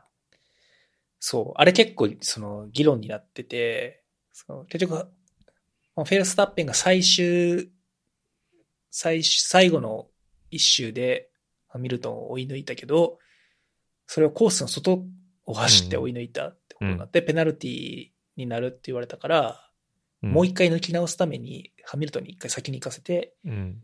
でもまあ結局その後追いつけなくて、そのままゴールになってしまった。けど、実際、あれは抜くときにフェルスタッペンがそこ走って、その運営側から文句つ、イチャモンつけられたけど、ハミルトンはあのレース中、あそこを20、そのはみ出して29回走ってる。けど、音がめがなくって、あそう。で、その一貫性がないんじゃないかって言ってちょっと議論になってて、だからこと今今週末は、その予選、フリー走行予選、決勝含めて。同じポリシーでやりますっていう話がででなってたけど。なんかトラックリミットがどうこうみたいなの出てたのその話そうそうそう。うん。なるほど。なんかチームによってトラックリミットをどこまでやっていいかっていう、その理解が違ってたのと、ああ。そのタイミングによってその判定が変わったことがやっぱり問題視されてて。なるほど。うん。じゃあ今回は、でも今、昨日 ?FP1? なんかかなりメルセデス早いっぽいっていう。そう。それがちょっと心配なところで、今年こそはメルセデスとレッドブルの争いが見れるかなと思ったけど、また昨日のフリー走行はメルセデスが速くて、ね。うん、ただレッドブルはトラブル続きであんまりちゃんと走れてなかったみたいやから、うんうん。まあまあトラブル自体はそんなにいいことじゃないけど、トラブルが消えればもしかするともう少しいけるのかもしなるほどな。いやー、やっぱそのドライブ、去年はね、その、あん、ん？その、コロナのこともあったから、あれやけど、うん。今年はやっぱ、それもな、あんまなく、あと、ドライバーチェンジがめっちゃあったから、まあ、それだけでも 因果関係がもう山ほどできてるから もうそれだけでめっちゃずっと面白いって感じ。あの、あの時の、みたいな。そうやな。旧フェラーリのドライバー3人が、みたいな。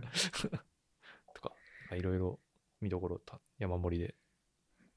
ベッテルが復活できるのかっていうところとか。うん、そうそうそうそう、うん。なんか、車のせいではなかったのではという疑惑がそうやな。単る。純に衰えてるだけなのではっていう。ちょっと前前回のレースはひどかったからうん。な。うん。そう、あとは角田の活躍がやっぱり楽しみやね。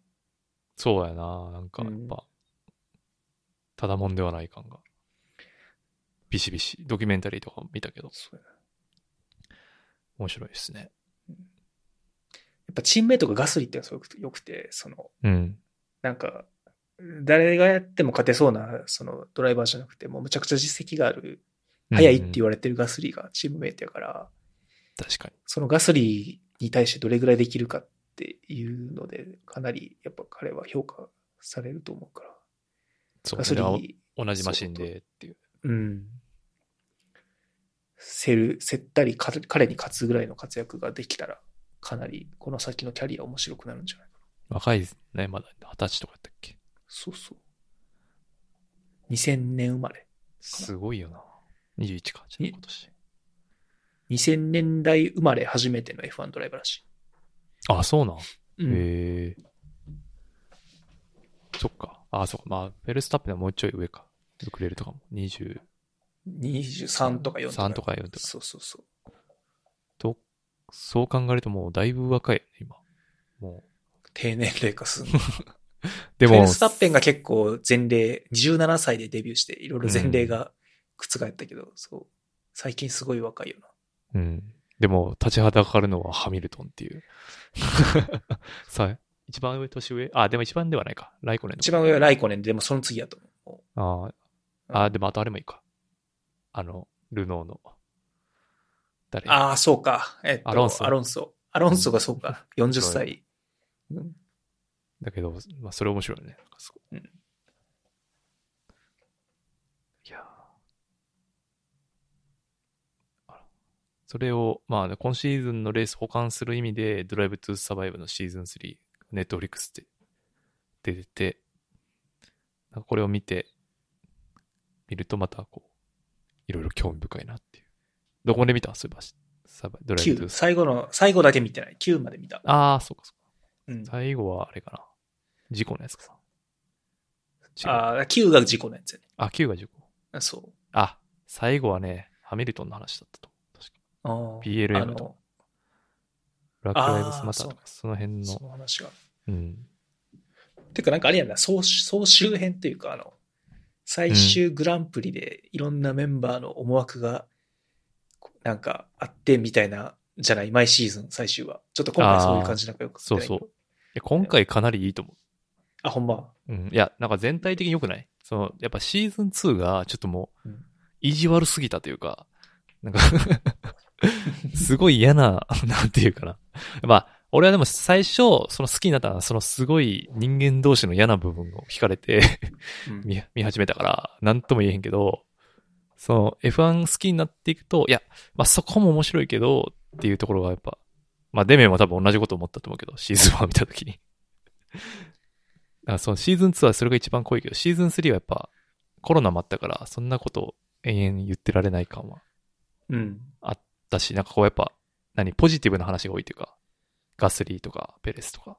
そうやな。初優勝しんどいところとは明るいところが結構はっきりしてる。うん両方はあるようん。な。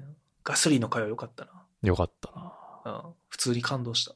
うん。し結果知ってるのに感動し そうそうそうそう。た。うん。あのレースやっぱ何回見てもおもろいな、普通に。うん。なんていうか。し、すごいな。ペレスのもすごい好きだったな。うん。ガスリー、そうやな。ガスリーもシーズン2からの流れで完全にこのシリーズの今主役みたいになって、最初リカルドやったのに。なんかちょっと主役みたいなもうリでリカールドなんかただのおちゃらけキャラやからな。も今回も一回フォーカスされてたよね。あの、一世紀のとこあーされたされたをそう、出てっていう。めちゃくちゃ文句言ってたようん ただ、あれやな。あの、ガスリーはあれで優勝してあのまま移籍ってなればむちゃくちゃ気持ちよくこう話が終わるのに、うん。あれで、あれでレッドブルーに昇格できてないってとこがまた闇、不安の闇深さや やっぱ、その一回しくじってるからなかなか難しいんじゃない？あと、な。その経験ま経験あるドライバーと若手っていう組み合わせが、まあ、うん一番ベターとされてるから。かなアルファタウリが合ってんじゃないかっていうのも、まあ、言ってましたね、まあホーマホーマーさん。うん。ただ、わからん。ガスリーは多分、レッドブルーに上がれないならそのうちどこかに移籍しそうな気がする。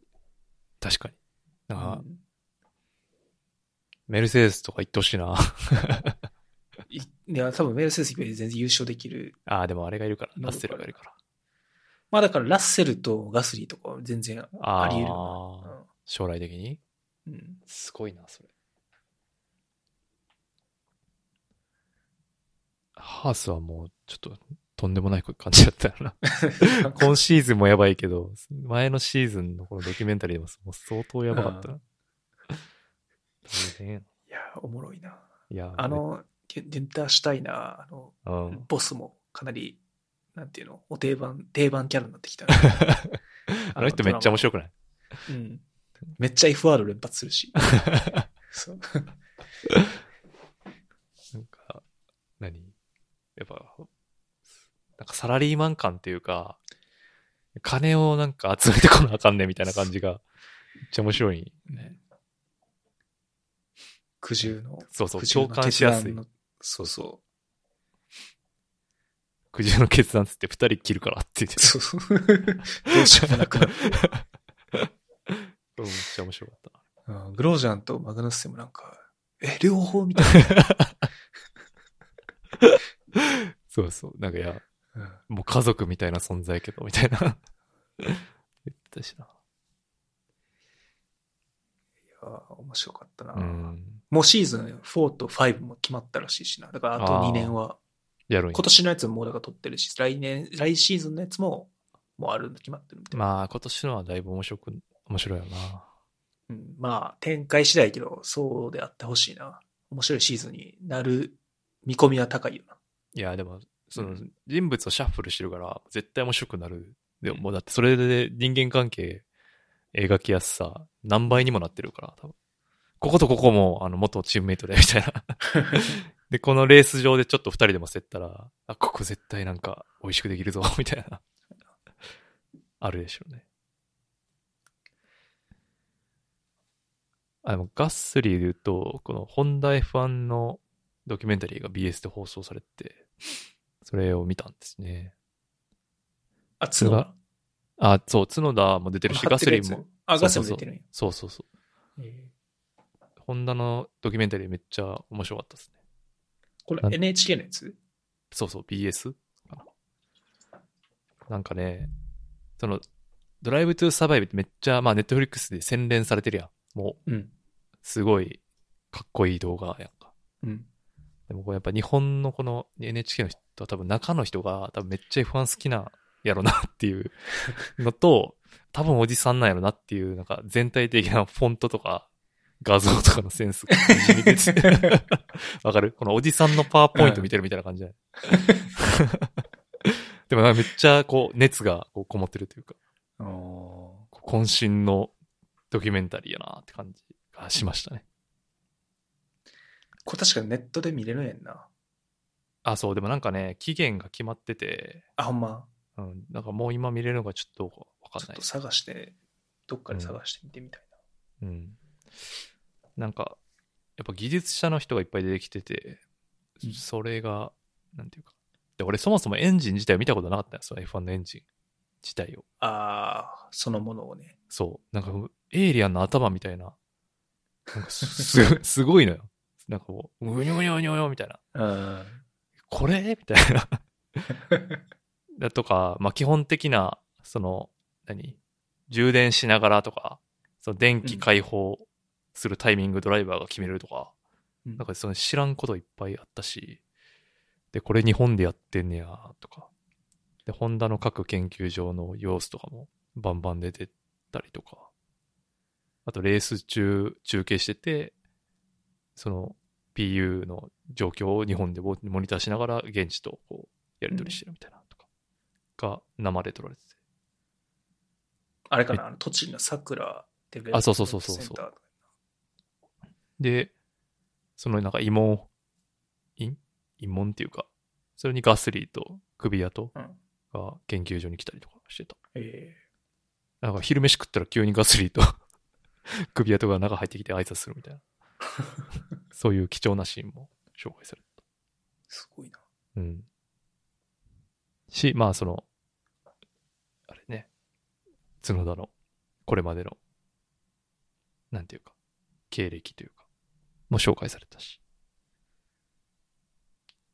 これはね、まあなんか、何かしらの方法でまあ、見れたら見てください。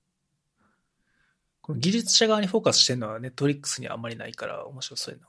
うん、そうそうそうそう。ホンダフォーカスやもんな、ここっちは。うんうん。うん。面白そう。あと、そうそう。あとなんかそう、お、まあ今シーズンで終わりやんか。うん。まあ、それに対する思いとか、もうなんか、一生懸命説得したけど、みたいな感じでしたね。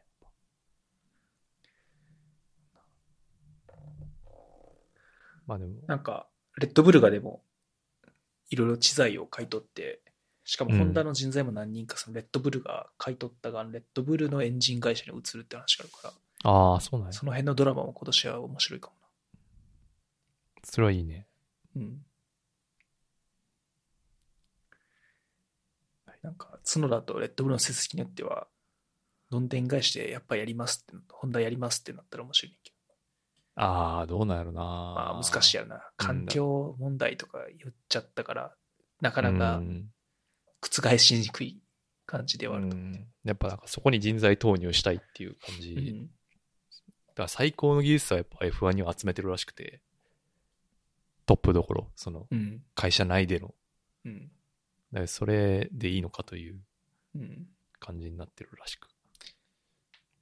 しかも今 F1 のパワーユニットが複雑化しすぎて市販車に活かせづらいらしいからな。そこで開発した技術が。ああ、そう、だからその、ホンダのそのなんかジェットエンジンの担当者の人たちが来て、なんかそこ改善加えたりとかしててシリンダーを、そうそうそうそう。強度を上げたみたいなやつ。そういう系性。う。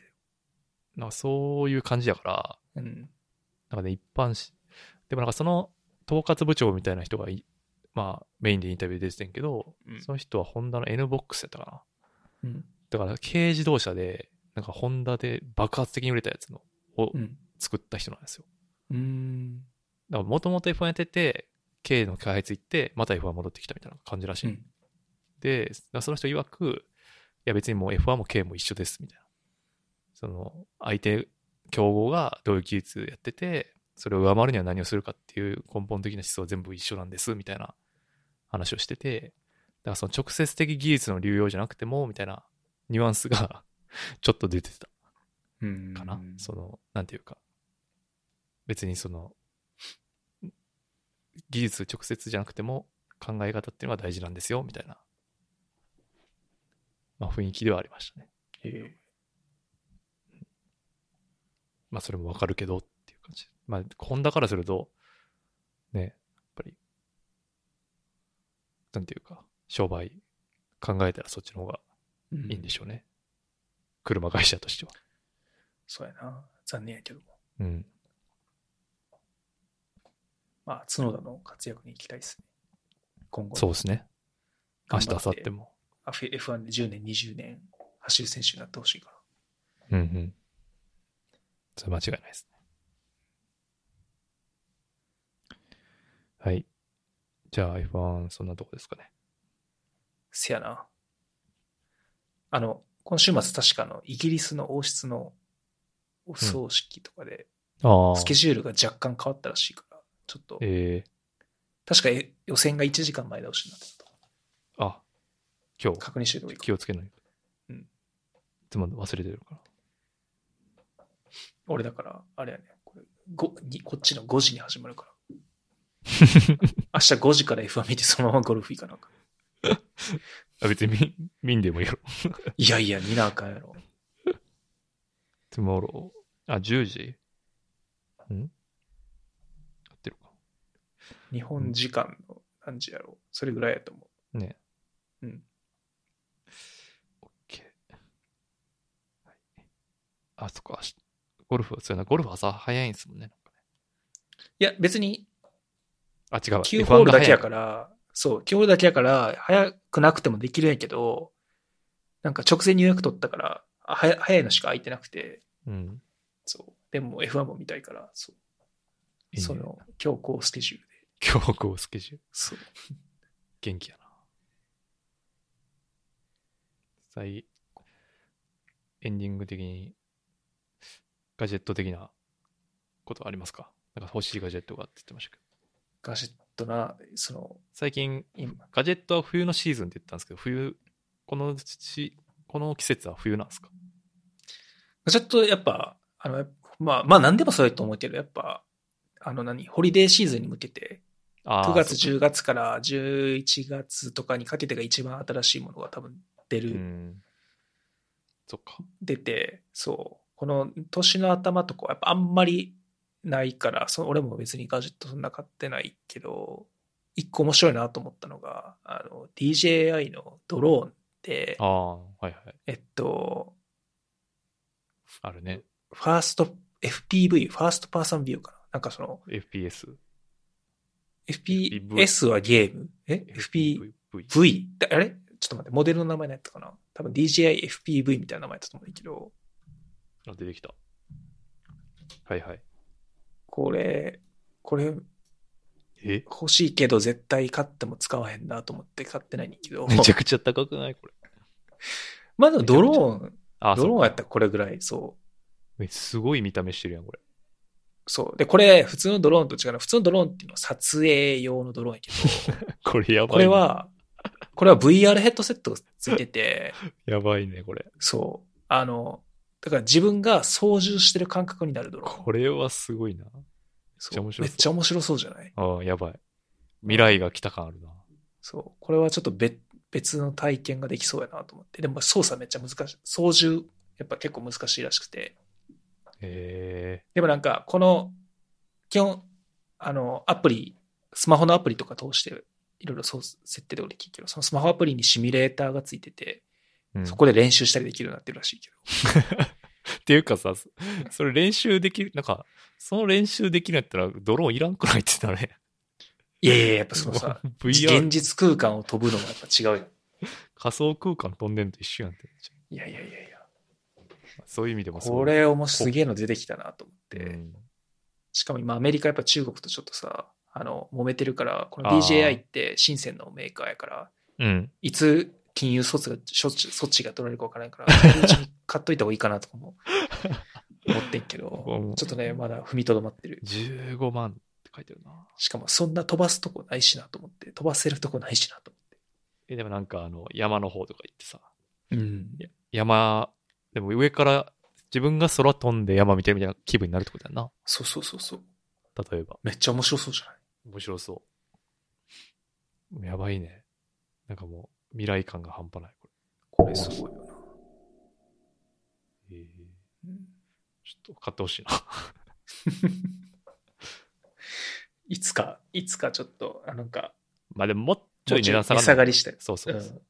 そうなんか今絶対欲しいって感じじゃないから。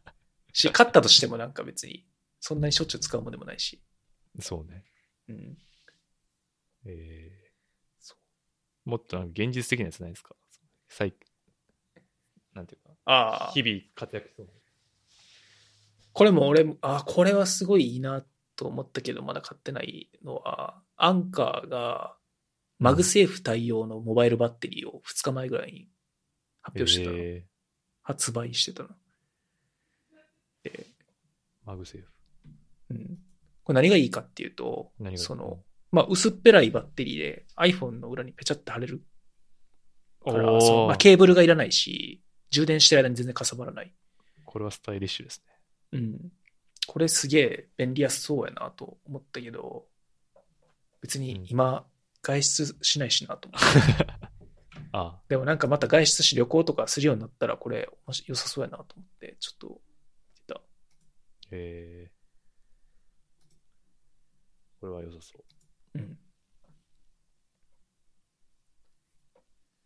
チェックしてますね。そんな2日前、2日前に出たやつチェックしてるんですね。そうやな。一応、いろいろ、やっぱ、ツイッターとかには流れてくるから、こういう話。さすが。ああ、まあ。このマグのマグマグ具合ってそんな強いんかな？いや、なんかレビューとか見てるとな、結構強くて、えー、落ちたりはする心配ないらしいで。そうなんや。うん。こっちの iPhone 側のマグはさ、そんな強くない感じじゃない？うん。だかそうやら、な。ね、えやっぱそうやんな。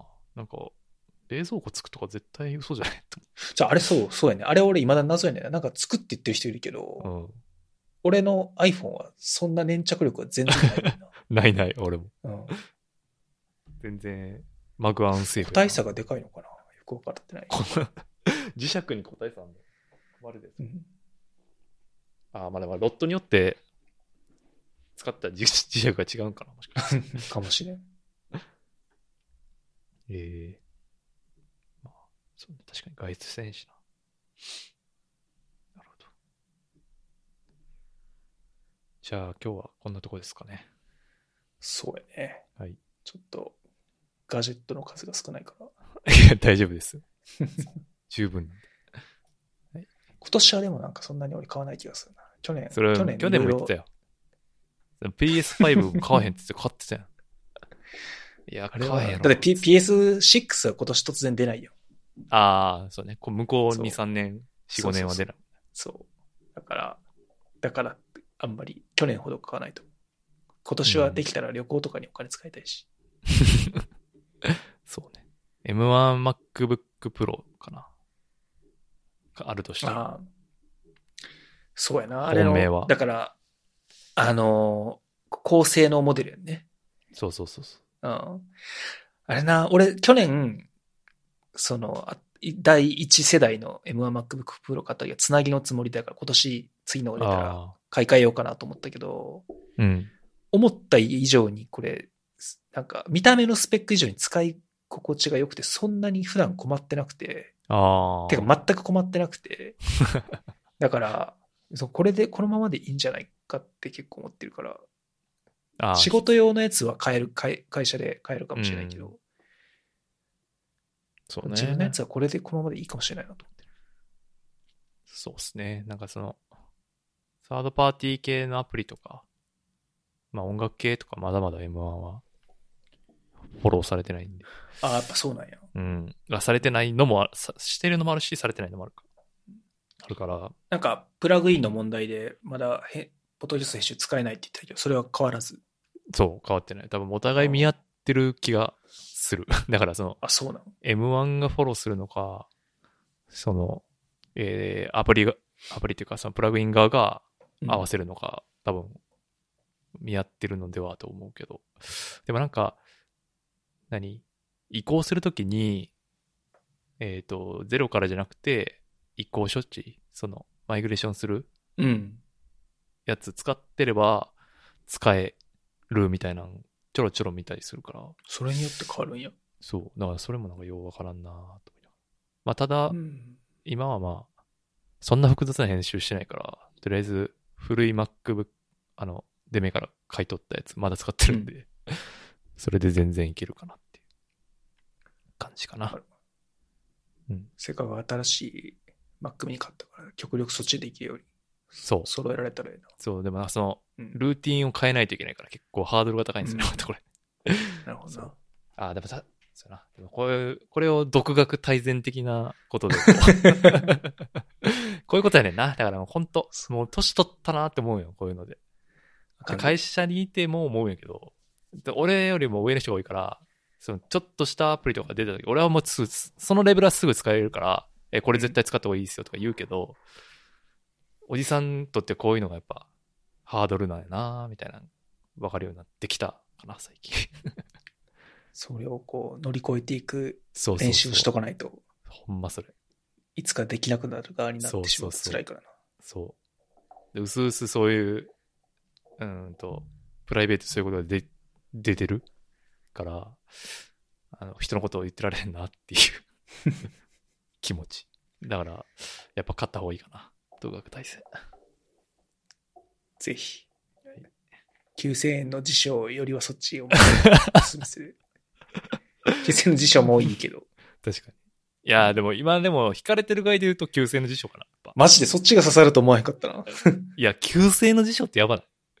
やし、やっぱ辞書を長らく見てないから、確かになんていうか今までそう全部 Google にとか Apple のやつで処理してたけど、ちゃんとこう一個一個立ち止まる必要性は確かにあるなと思ってるから、思ってたのもあるから、それと結構合致したかな。